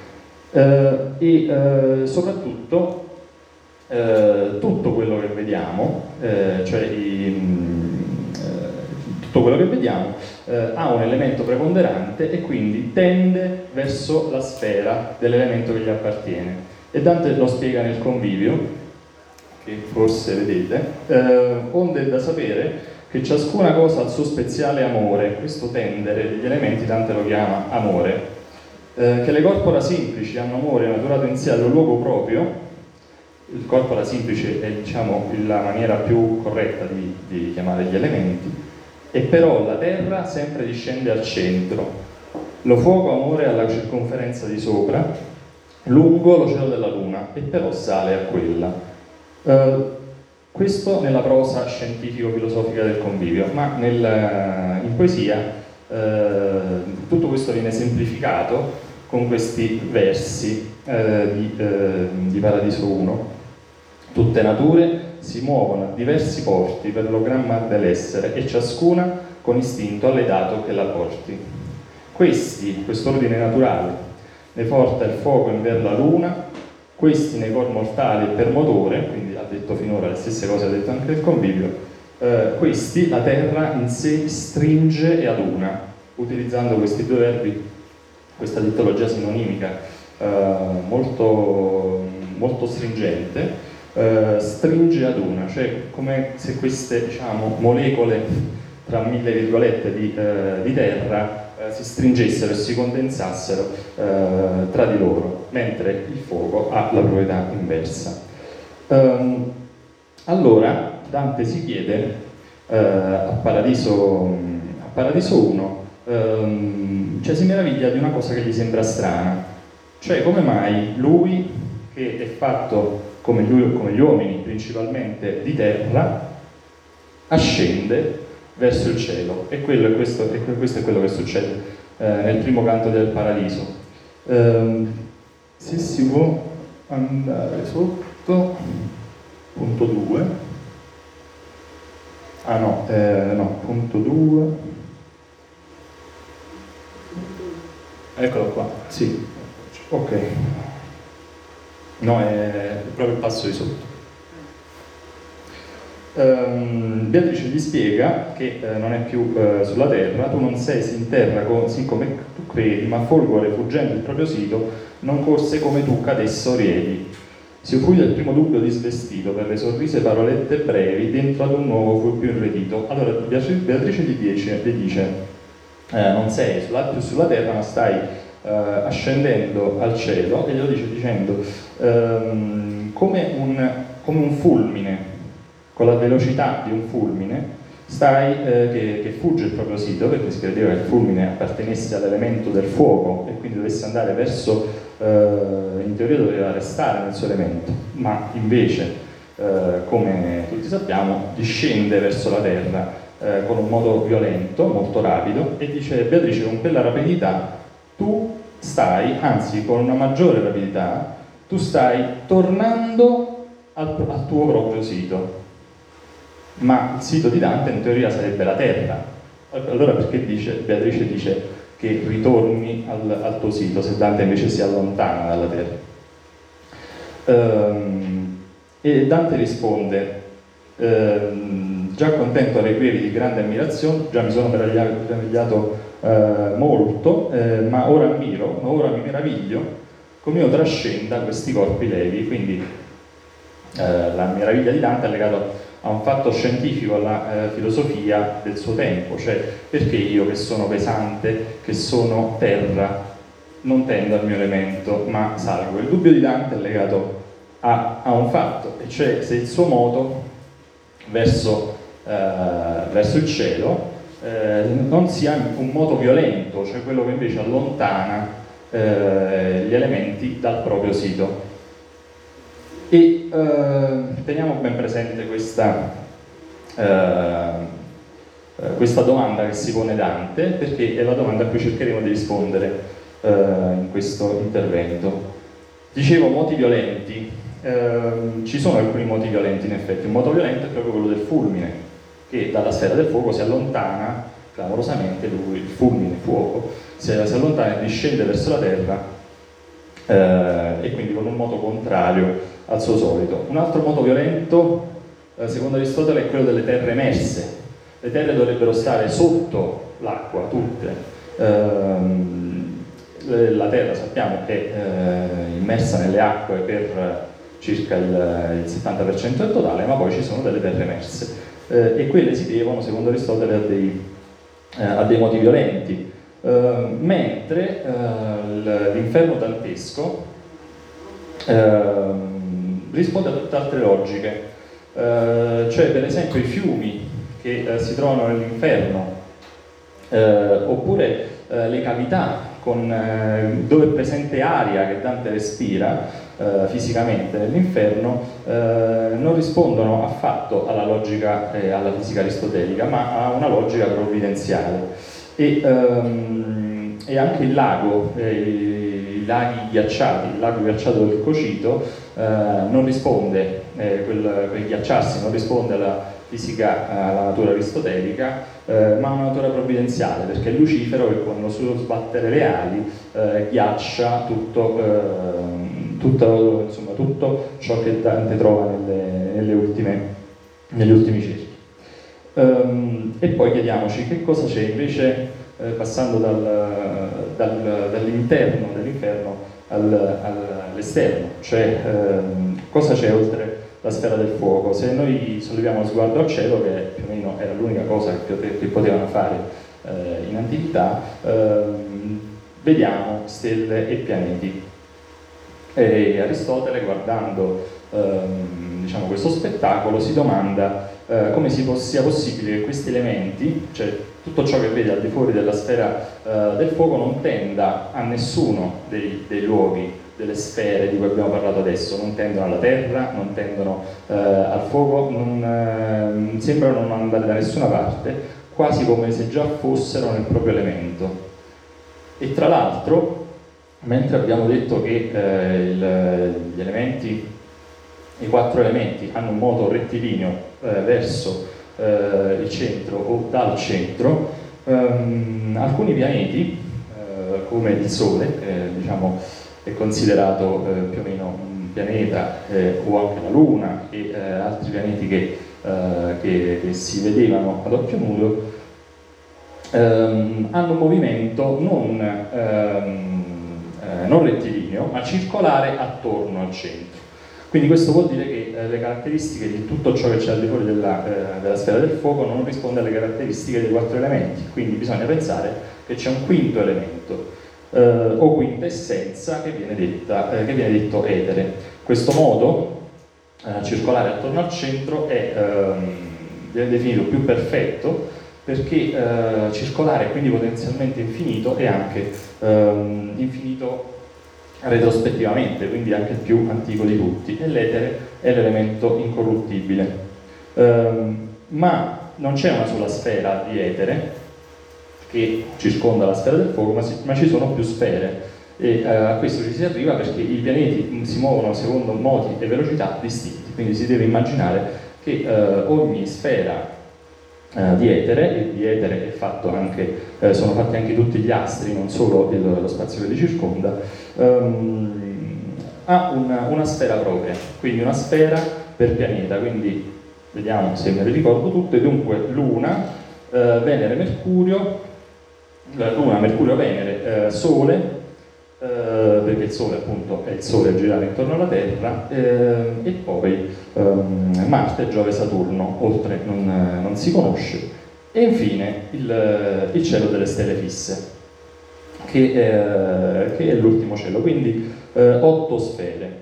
Eh, ma questo è un errore, secondo Dante e secondo l'uomo medievale, eh, dovuto alla rozzezza degli astrologi, dice Dante, perché eh, successivamente Tolomeo eh, aggiunge una nuova sfera, la sfera del, del primo mobile, e, ehm, che doveva essere la causa per la quale eh, nel, nel, cielo stellato si verifica un doppio moto, un moto diurno eh, e un altro molto lento in senso inverso, ehm, che doveva essere causato da qualcosa di più esterno e da qualcosa che... Ehm, de, no, scusate, il moto, il moto inverso è, è, molto lento, scoperto grazie alla precessione degli equinozi, eh, viene eh, attribuito al cielo stellato stesso, mentre il movimento eh, diurno deve essere causato da qualcosa di più esterno, qualcosa che muove per primo, e quindi il cielo del primo mobile, che è l'ultimo, ehm, che è l'ultimo corpo,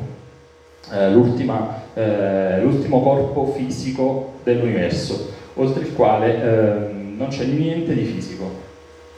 Ehm, Dante è molto affascinato dal, dal, dal primo mobile perché lì c'è l'origine eh, del movimento di tutte le sfere ehm, e, primo, ehm, e anche eh, c'è anche l'origine del tempo, perché senza il movimento il tempo eh, non esiste, ma è tutto eterno e statico. Dante per eh, parlare del, del, primo mobile parla, ehm, ne parla sempre per perifrasi, tranne in un caso, e le perifrasi sono...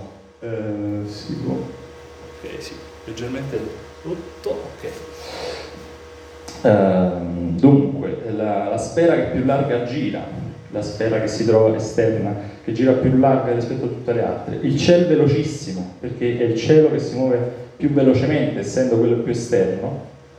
Cielo che più alto festina, e qui usa, eh, parla di entrambe le caratteristiche, cioè è il cielo più lontano dalla terra, dal punto più basso, ed è quello che si sbriga di più, questo vuol dire festina in latino.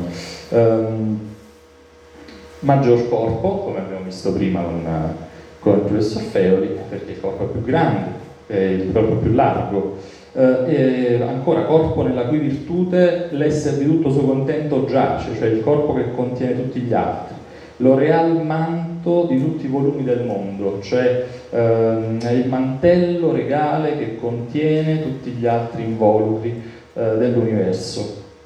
Ma soprattutto eh, Dante è affascinato dalla caratteristica ehm, del tempo, cioè da qui deriva eh, il movimento, dal primo mobile deriva il movimento, il primo mobile che decide, come se in realtà non è proprio il primo mobile, però il primo mobile ehm, diciamo, funziona da unità di misura del tempo, eh, da lì proviene realmente il tempo ehm, e eh, ha la caratteristica poi di essere un corpo fisico non inserito in un corpo fisico, perché è l'ultimo cielo.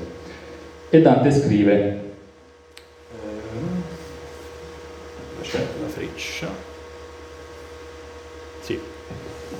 E Dante scrive, non è suo modo peraltro distinto, ma gli altri sono misurati da questo, siccome 10 da mezzo e da quinto, quindi tutti, la misura del tempo dipende dalla misura del tempo del primo mobile. E come il tempo tenne in cotal testo le sue radici e negli altri le fronde, ormai a te può essere manifesto. Dice che il tempo tiene in questo vaso testo in, uh, significa proprio uh, vaso di terra dove si mettono uh, le piante, come il tempo tenga in questo, in, questo, vaso le sue radici e negli altri cieli. Tiene soltanto le fronde, cioè quello, ehm, le radici del tempo sono nel primo mobile, solo le fronde, solo i rimasugli, solo una percezione di quel tempo nascosto nel testo del, del primo mobile, solo, solo le fronde arrivano, arrivano, fino a noi e arrivano agli altri cieli. Eh, questa è una, ehm, una, di quelle che eh, mi piace chiamare similitudini per contrario, perché eh, Dante sta facendo una similitudine che funziona perfettamente, ehm, anzi qui è una metafora veramente, eh, ma c'è una grossa differenza tra il comparante e il comparato perché Dante sta parlando della cosa più distante in assoluto dalla, dalla terra e la paragona invece a una cosa che è dentro la terra, dentro l'humus, dal, dall'infinitamente alto all'infinitamente basso. E, eh, e, funziona anche per un altro motivo, cioè perché se noi ci immaginiamo le radici in basso normalmente e le, e le fronde in alto, lì invece lì in cielo al primo mobile accade il contrario radici eh, in alto e fronde in basso, come se ci fosse eh, uno specchio immaginario tra, eh, tra noi e il cielo. Um, e poi appunto è il cielo senza, eh, senza punti di riferimento, come ha detto prima eh, Tony Feo. Ora abbiamo stabilito che quindi oltre agli otto cieli c'è un nono cielo, quello del primo mobile, quindi le sfere concentriche sono nove. E Dante sfrutta spesso questo numero, soprattutto quando nella vita nuova dice che questo numero è legato a Beatrice, ma non dice esattamente che questo numero è legato a Beatrice, dice che questo numero 9 è amico di Beatrice. E um, si può andare leggermente? Sì, ok. Um, io dico che secondo l'usanza d'Arabia, l'anima sua, l'anima di Beatrice, morì, si partì, letteralmente se ne andò, nella prima ora del, primo, del, del, nono giorno del mese, secondo l'usanza di Siria, ella si partiva nel nono mese dell'anno, però che lo primo mese è vitisi in primo, lo quale è ottobre, e secondo l'usanza nostra, ella si partiva in quell'anno della nostra indizione, cioè negli anni domini, in cui lo perfetto numero nove volte era compiuto in quello centinaio del quale questo mondo ella fu posta, e della famiglia dei cristiani, il terzo decimo centinaio.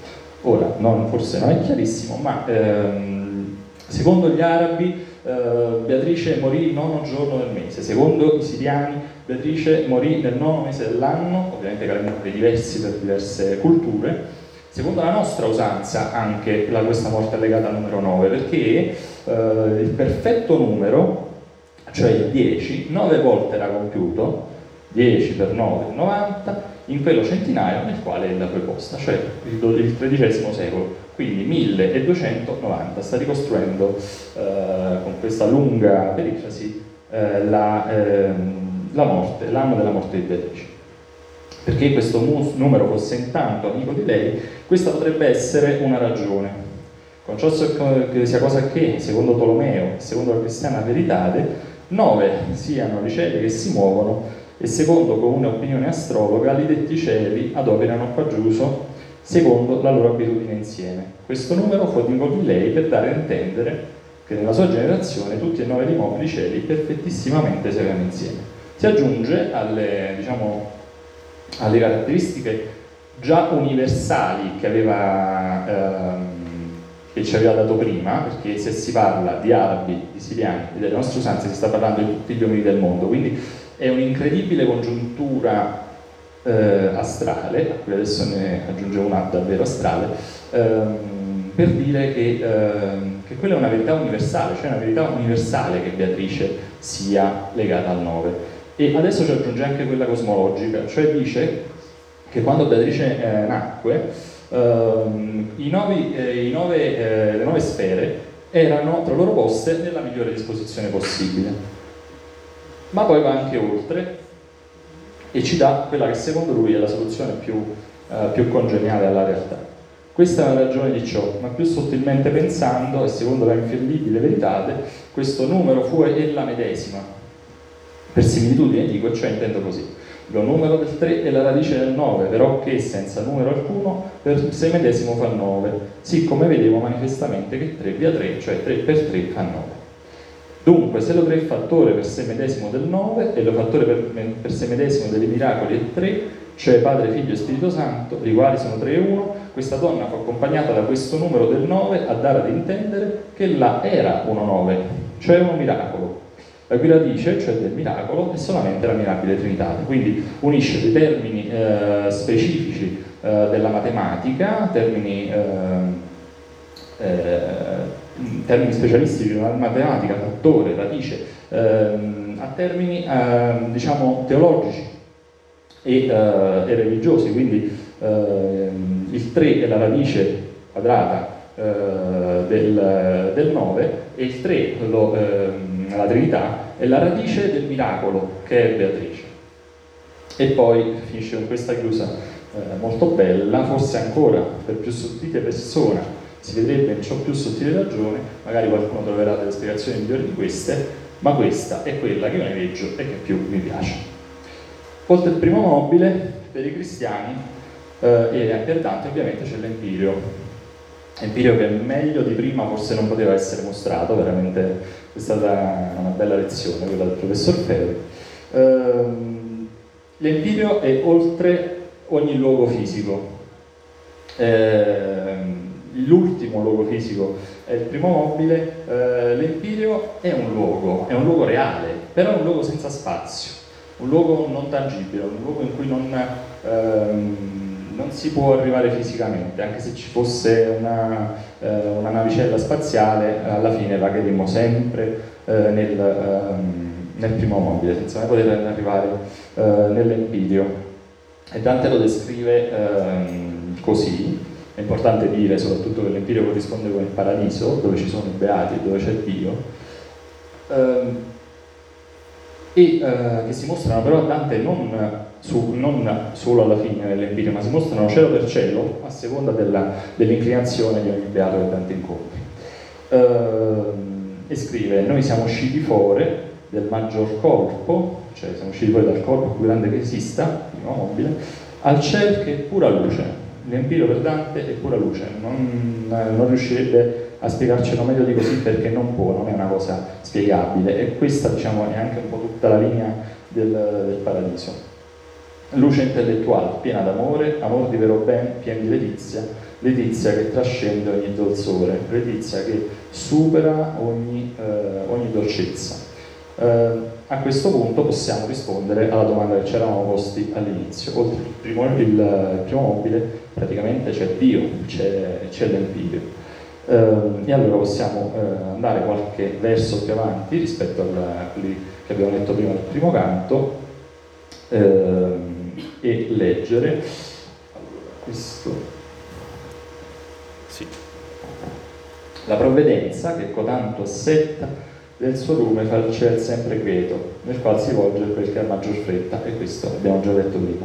E ora lì, cioè ora all'empireo, come a sito decreto, cioè come, come verso il luogo che per te è stato stabilito, altro che la terra, insomma, ci importa la virtù di quella corda che ciò che scocca drizza in segno lieto, cioè Dio, la volontà di Dio è come, eh, è come un arco eh, che eh, tira sempre la freccia eh, in, nel, punto lieto.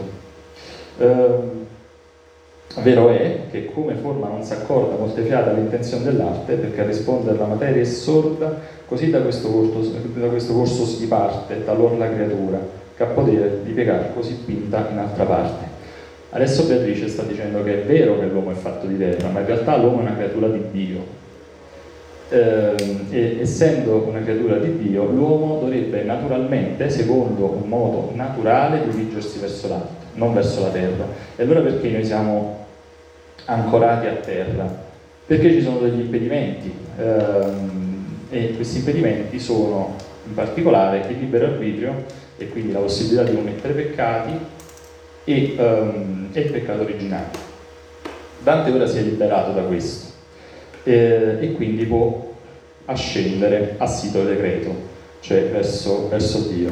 Eh, Beatrice ci spiega, ehm, ci parla di questi impedimenti e dice come a volte la forma finale dell'oggetto non si accorda eh, all'intenzione di, eh, di colui che l'ha creata, allo stesso modo a volte la creatura quindi l'uomo, ehm, a volte non risponde alle intenzioni di Dio e quindi, grazie al libero arbitrio, può eh, diciamo, ancorarsi a terra e decidere di non, di non, ascendere, che è quello che facciamo tutti, perché siamo, eh, siamo tutti ancorati a terra, questo ovviamente è quello che pensa Dante.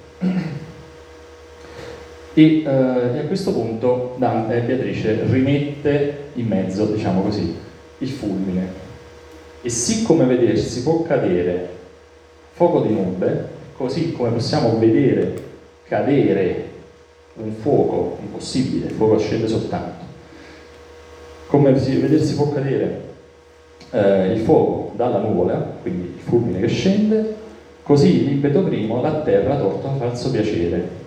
Quindi se c'è qualcosa di da, davvero da dire sul fulmine è che il fulmine è un moto violento, mentre il moto naturale è quello di Dante che ascende ed ecco perché c'è questa ripresa così forte del, del fulmine, pure a poche terzine di distanza tutto sommato. Um, non devi più ammirar, sebbene stimo, lo tuo salir, se non come d'un rivo, se d'alto monte scende giù salino. La tua discesa, um, cioè la tua ascesa non deve destare in te meraviglia, perché è un modo naturale, esattamente come quello di un fiume che scende verso valle, da, un, da un'alta montagna. Uh, quindi uh, al, al, fulmine, alla discesa del fulmine, viene, uh, che è un modo violento, viene invece ehm, viene a, questa, a, questo, a questa immagine viene contrastata quella di un'altra discesa, quella di un fiume che invece scende in maniera naturale verso l'acqua, diciamo alla fine, e verso il basso. E invece, e questa è un'altra similitudine per contrario, perché Dante sta salendo, è vero che il moto è naturale e il moto è naturale, ma Dante sta salendo, il fiume sta scendendo. E ovviamente eh, questo è un gioco che si ripete moltissime volte, nel, soprattutto nel paradiso. Maraviglia sarebbe in te se privo di impedimento giù ti fossi assiso. Dovresti invece meravigliarti se ora privo di impedimenti, cioè privo di corde che ti tengono ancorato eh, a terra, cioè dei tuoi peccati, giù ti fossi assiso. Se tu, libero da questi ostacoli, tu fossi rimasto a terra, quello sì sarebbe stato un modo naturale. Come a terra quiete in fuoco vivo. E adesso c'è un fuoco invece che, che non sale, è come se, dice, dice uh, immagina un fuoco che invece di muoversi verso l'alto, come noi vediamo una fiamma che diciamo, sembra muoversi verso l'alto, quel fuoco stesse fermo, impossibile. E lo devi paragonare insomma a, a quello che tu ti aspettavi. Um, qui ci rivolse verso l'inverno cielo il viso e quindi si parte il, il primo canto e si parte verso, uh, in questo viaggio verso, verso il cielo. Scrive Patrick Boyd con una bellissima eh, immagine, non c'è bisogno di razzi, basta sciogliere le corde che tengono il dirigibile a terra. Quindi appena sciogliamo le corde il dirigibile sale. Lo stesso succede per Dante, davvero un'immagine eh, molto fedele. Bene, a questo punto abbiamo risposto alla domanda e eh, concluderei con una, una, parte in cui leggiamo ancora un po' di, di paradiso per eh, chiederci come Dante ehm, vede la luna, il sole e i pianeti. Dunque, ehm, cielo della luna, per la prima volta Dante si congiunge eh, con la prima stella, cioè si congiunge con, con l'astro eh, diciamo che, eh, che, presiede al, al suo cielo. E, ehm, e quindi questo in realtà è un miracolo, perché Dante è un corpo solido eh, la, la, sua meta di destinazione, cioè la Luna, è un corpo solido, quindi lui non può inserirsi secondo, eh, secondo la fisica in un altro corpo solido senza comprimerlo o distruggerlo. E invece ci, ci si congiunge. Pareva a me che nube, ah sì ci siamo, che nube ne coprisse lucida, spessa, solida e pulita. Sembra un po' come quando siamo in aereo e vediamo tutto intorno a noi eh, nuvole, però c'è un problema che le nuvole non sono fatte di materia solida, mentre, eh, mentre la Luna sì. Quasi adamante che lo sofferisse come un diamante. Per entro sé l'eterna Margherita ne ricevette, eh, ci, ci, ci ricevette come acqua recepe, raggio di luna permanendo unita senza nessun, eh, senza nessun problema, cioè senza, nessun, uh, senza nessuna violenza, proprio come uh, uno specchio d'acqua riceve un, un, raggio di luce um, rimanendo unita, cioè noi vediamo la, la, luce che penetra l'acqua e l'acqua non, non, ne risente affatto. e poi c'è la questione delle macchie lunari, molto lunga, eh, non so se dopo ehm, eh, se dopo ve lo leggeranno questo canto, ehm, ma Dante vuole sapere che sono dei segni bui di questo corpo, Dante vuole sapere che cosa sono le macchie lunari.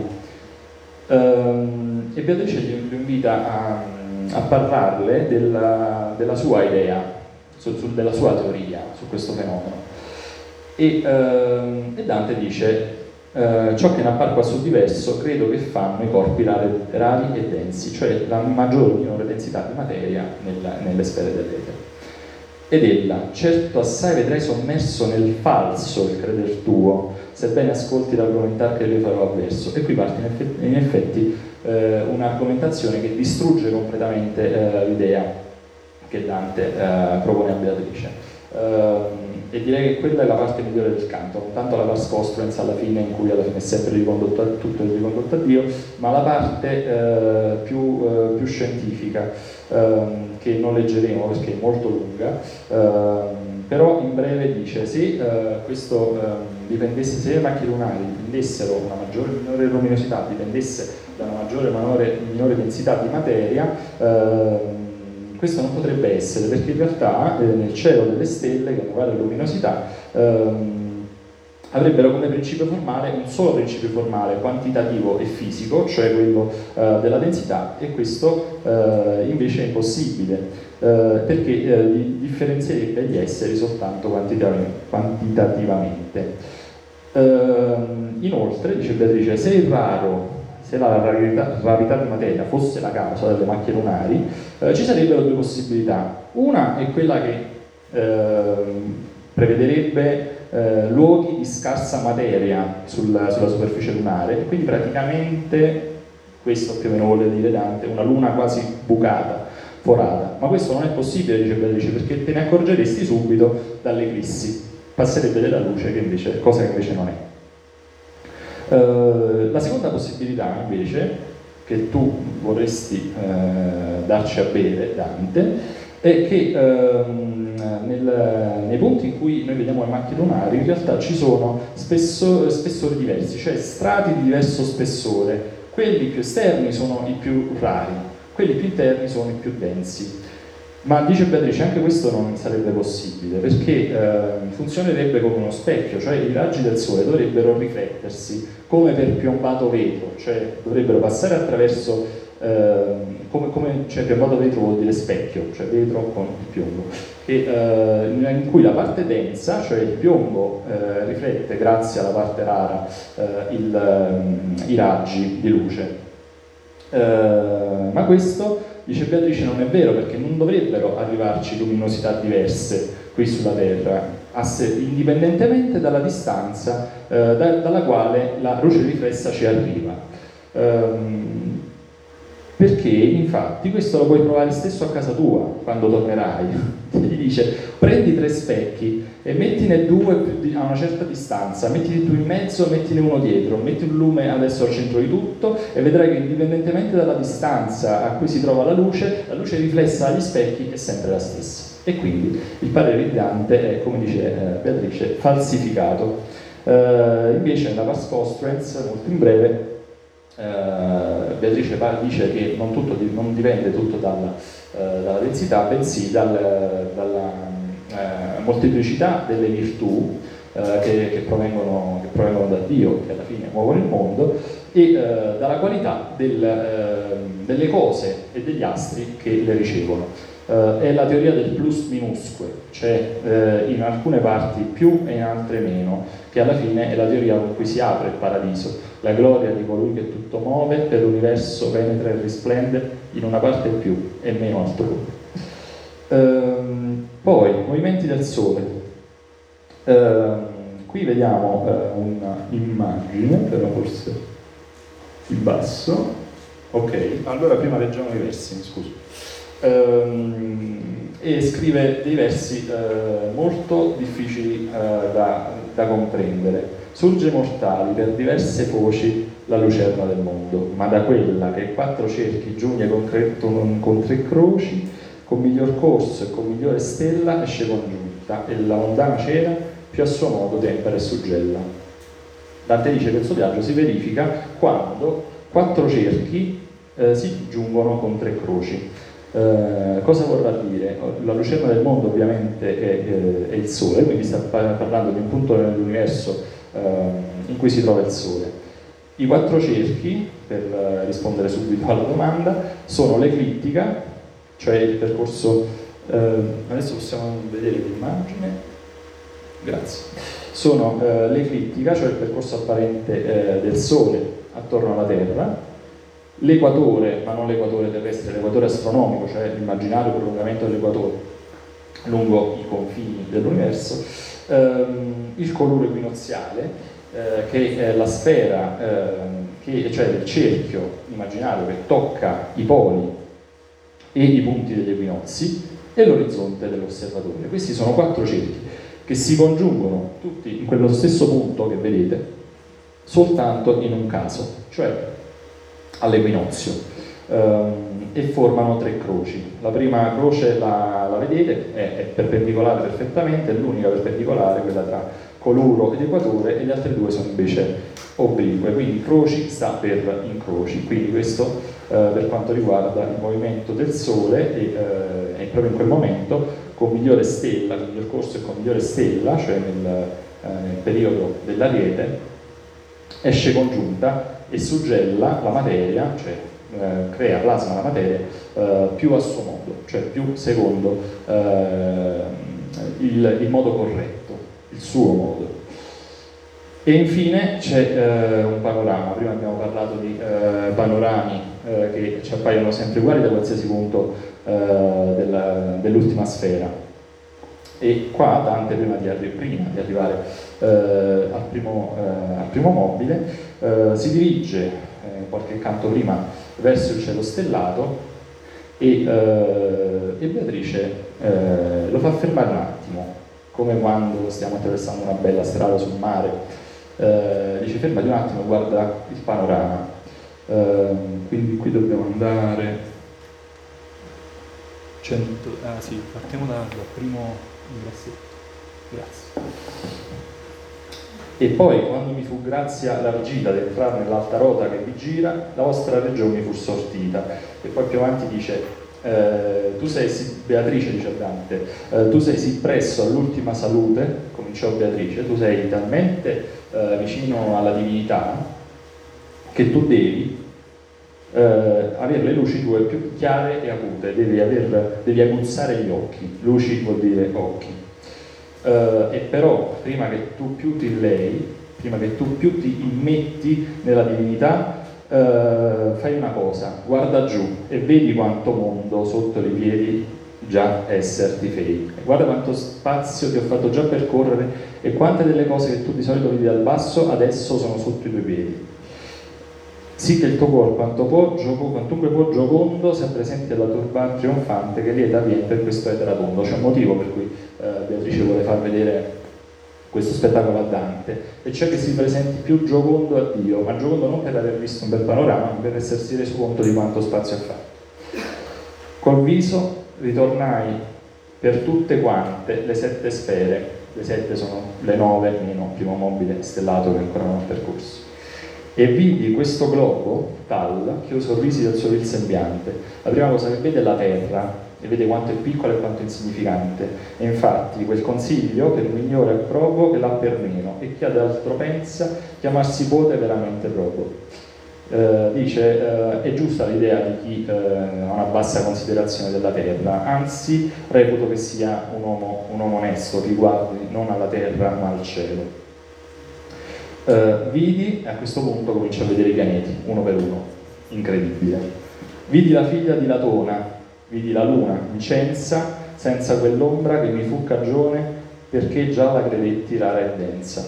La prima cosa che vedi oltre uh, la terra è la luna e, uh, e, non, e non, è, non, non, presenta macchie lunari, secondo la nuova prospettiva dalla quale la vede, ma la vede tutta lucida, tutta bianca e quindi ricorda, si ricorda di quando scioccamente pensava che le macchie lunari fossero dovute alla densità, alla diversa densità. E questo non è soltanto eh, un panorama eh, dall'alto sullo spazio, ma è anche un riepilogo di quanto è successo fino a quel momento, perché non è proprio facile seguire eh, i versi del paradiso.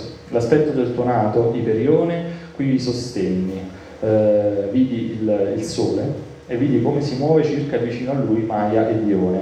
Eh, vidi nei suoi pressi il figlio di Maia, Mercurio, e la figlia di Dione, Venere. Fino a qui ha usato sempre eh, patron, eh, patronimici e quindi perifrasi patronimistiche, cioè ha usato sempre i nomi dei genitori per identificare mitologici, per identificare eh, i pianeti. Quindi, ma apparve il temperar di Giove tra il padre e il figlio. Qui parla di una caratteristica che ha Giove, cioè quella di temperare eh, il freddo del padre, cioè mitologicamente Saturno, e il caldo del figlio, cioè mitologicamente Marte. E quindi mi fu chiaro il variar che fanno di loro dove. Mi furono chiari eh, sotto i miei occhi eh, finalmente eh, tutti, eh, tutto il loro vario eh, movimento, cioè moto diurno ed epicicli. E tutti e sette mi si mostrarono, tutti e sette furono lì sotto i miei occhi a mostrarmisi quanto sono grandi e quanto sono veloci, vedi per ognuno le caratteristiche principali, cioè quanto sono grandi, che velocità hanno eh, e come sono in distante riparo, a quanta, a quanta distanza sono le loro dimore. L'aiuola che ci fa tanto veloci e alla fine, ultima in ordine, eh, vede, vede la terra ancora una volta, che viene definita aiuola che ci fa tanto veloci. Aiuola dal latino areola, cioè piccola area, che eh, nonostante la sua eh, mancanza di significato per, per, essere tanto piccola ci fa tanto feroci, cioè eh, ci sprona l'uno contro l'altro, causa guerre, causa male e peccati. Volgendomi io con gli eterni gemelli, tutta apparve dai colli alle foci, come se dicesse la vidi tutta, dal, dalla testa ai piedi, ehm, ma in questo caso foci non vuol dire eh, soltanto punti più bassi, ma forse vuole dire proprio più specificamente eh, le due foci del mondo, cioè due estremi, cioè eh, la, lo stretto di Gibilterra, foce numero uno, e, eh, e il Gange, eh, che è la foce dall'altra parte del mondo, che sono i due limiti estremi del mondo conosciuto fino ad allora. ma poi non pago eh, Poscia rivolsi gli occhi agli occhi belli perché non pago di tutto questo spettacolo, cerca il miracolo, eh, quello vero, quello più estremo, eh, e cioè eh, Beatrice e i suoi occhi. e eh, attraverso questi si prepara a, eh, a vedere Dio. Grazie.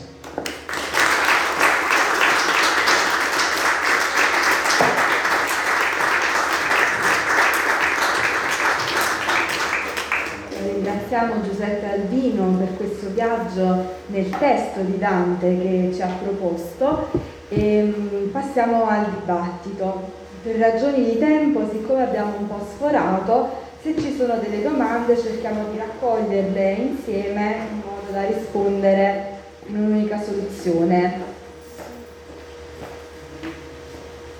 Ci sono domande?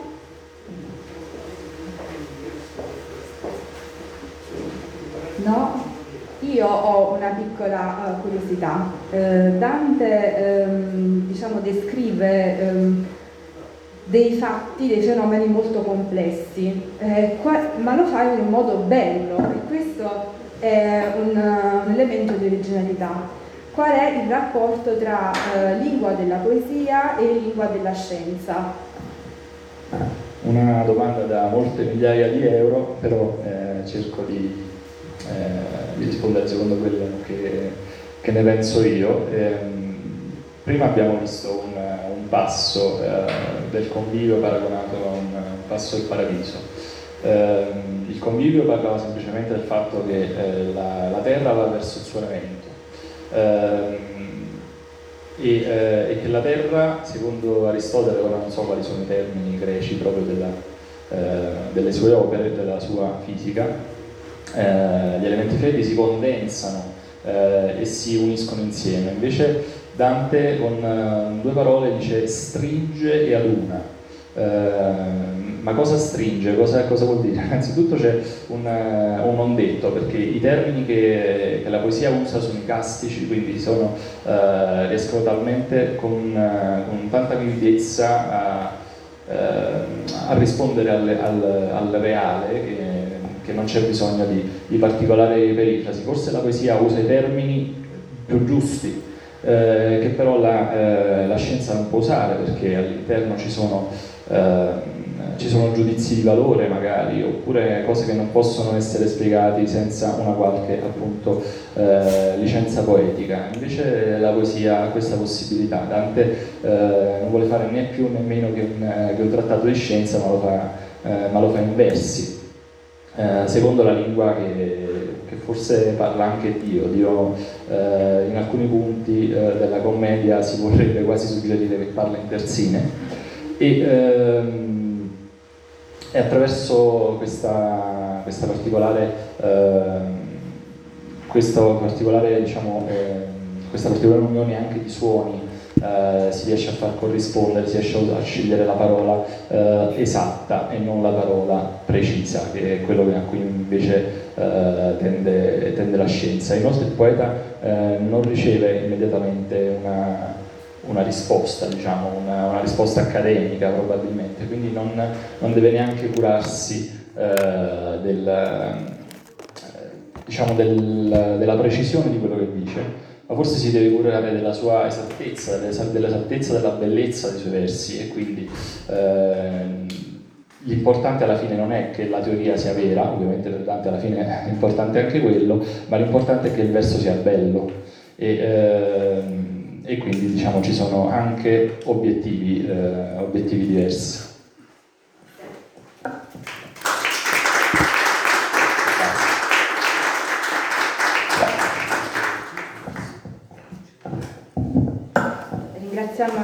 Ancora tutti gli ospiti intervenuti, il professor Feoli, Giuseppe Alvino, il pubblico che pazientemente ha sopportato anche i inconvenienti tecnici che ci sono stati eh, questa sera. Eh, la serata però continua eh, con una lettura d'Antis a cura del Consorzio Teatrale Irpino, quindi vi invitiamo a restare e eh, vi ricordo che il prossimo appuntamento del Borgo dei Filosofi eh, sarà ad Avella il prossimo sabato alle 17.30 eh, con il professor Andrea Mazzucchi e la professoressa De Caprio dell'Università di Napoli Federico II eh, che interverranno sul tema Dante nel linguaggio e nella lingua.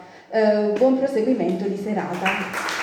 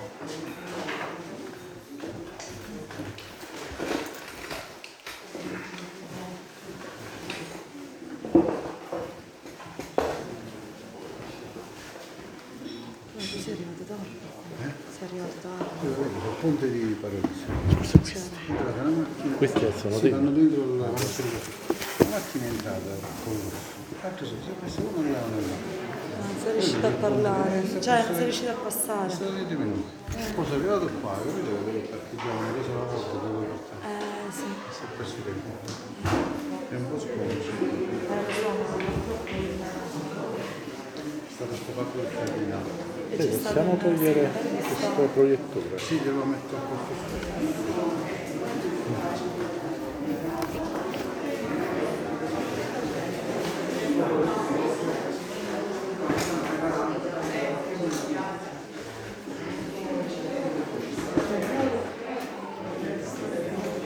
Sì, prova.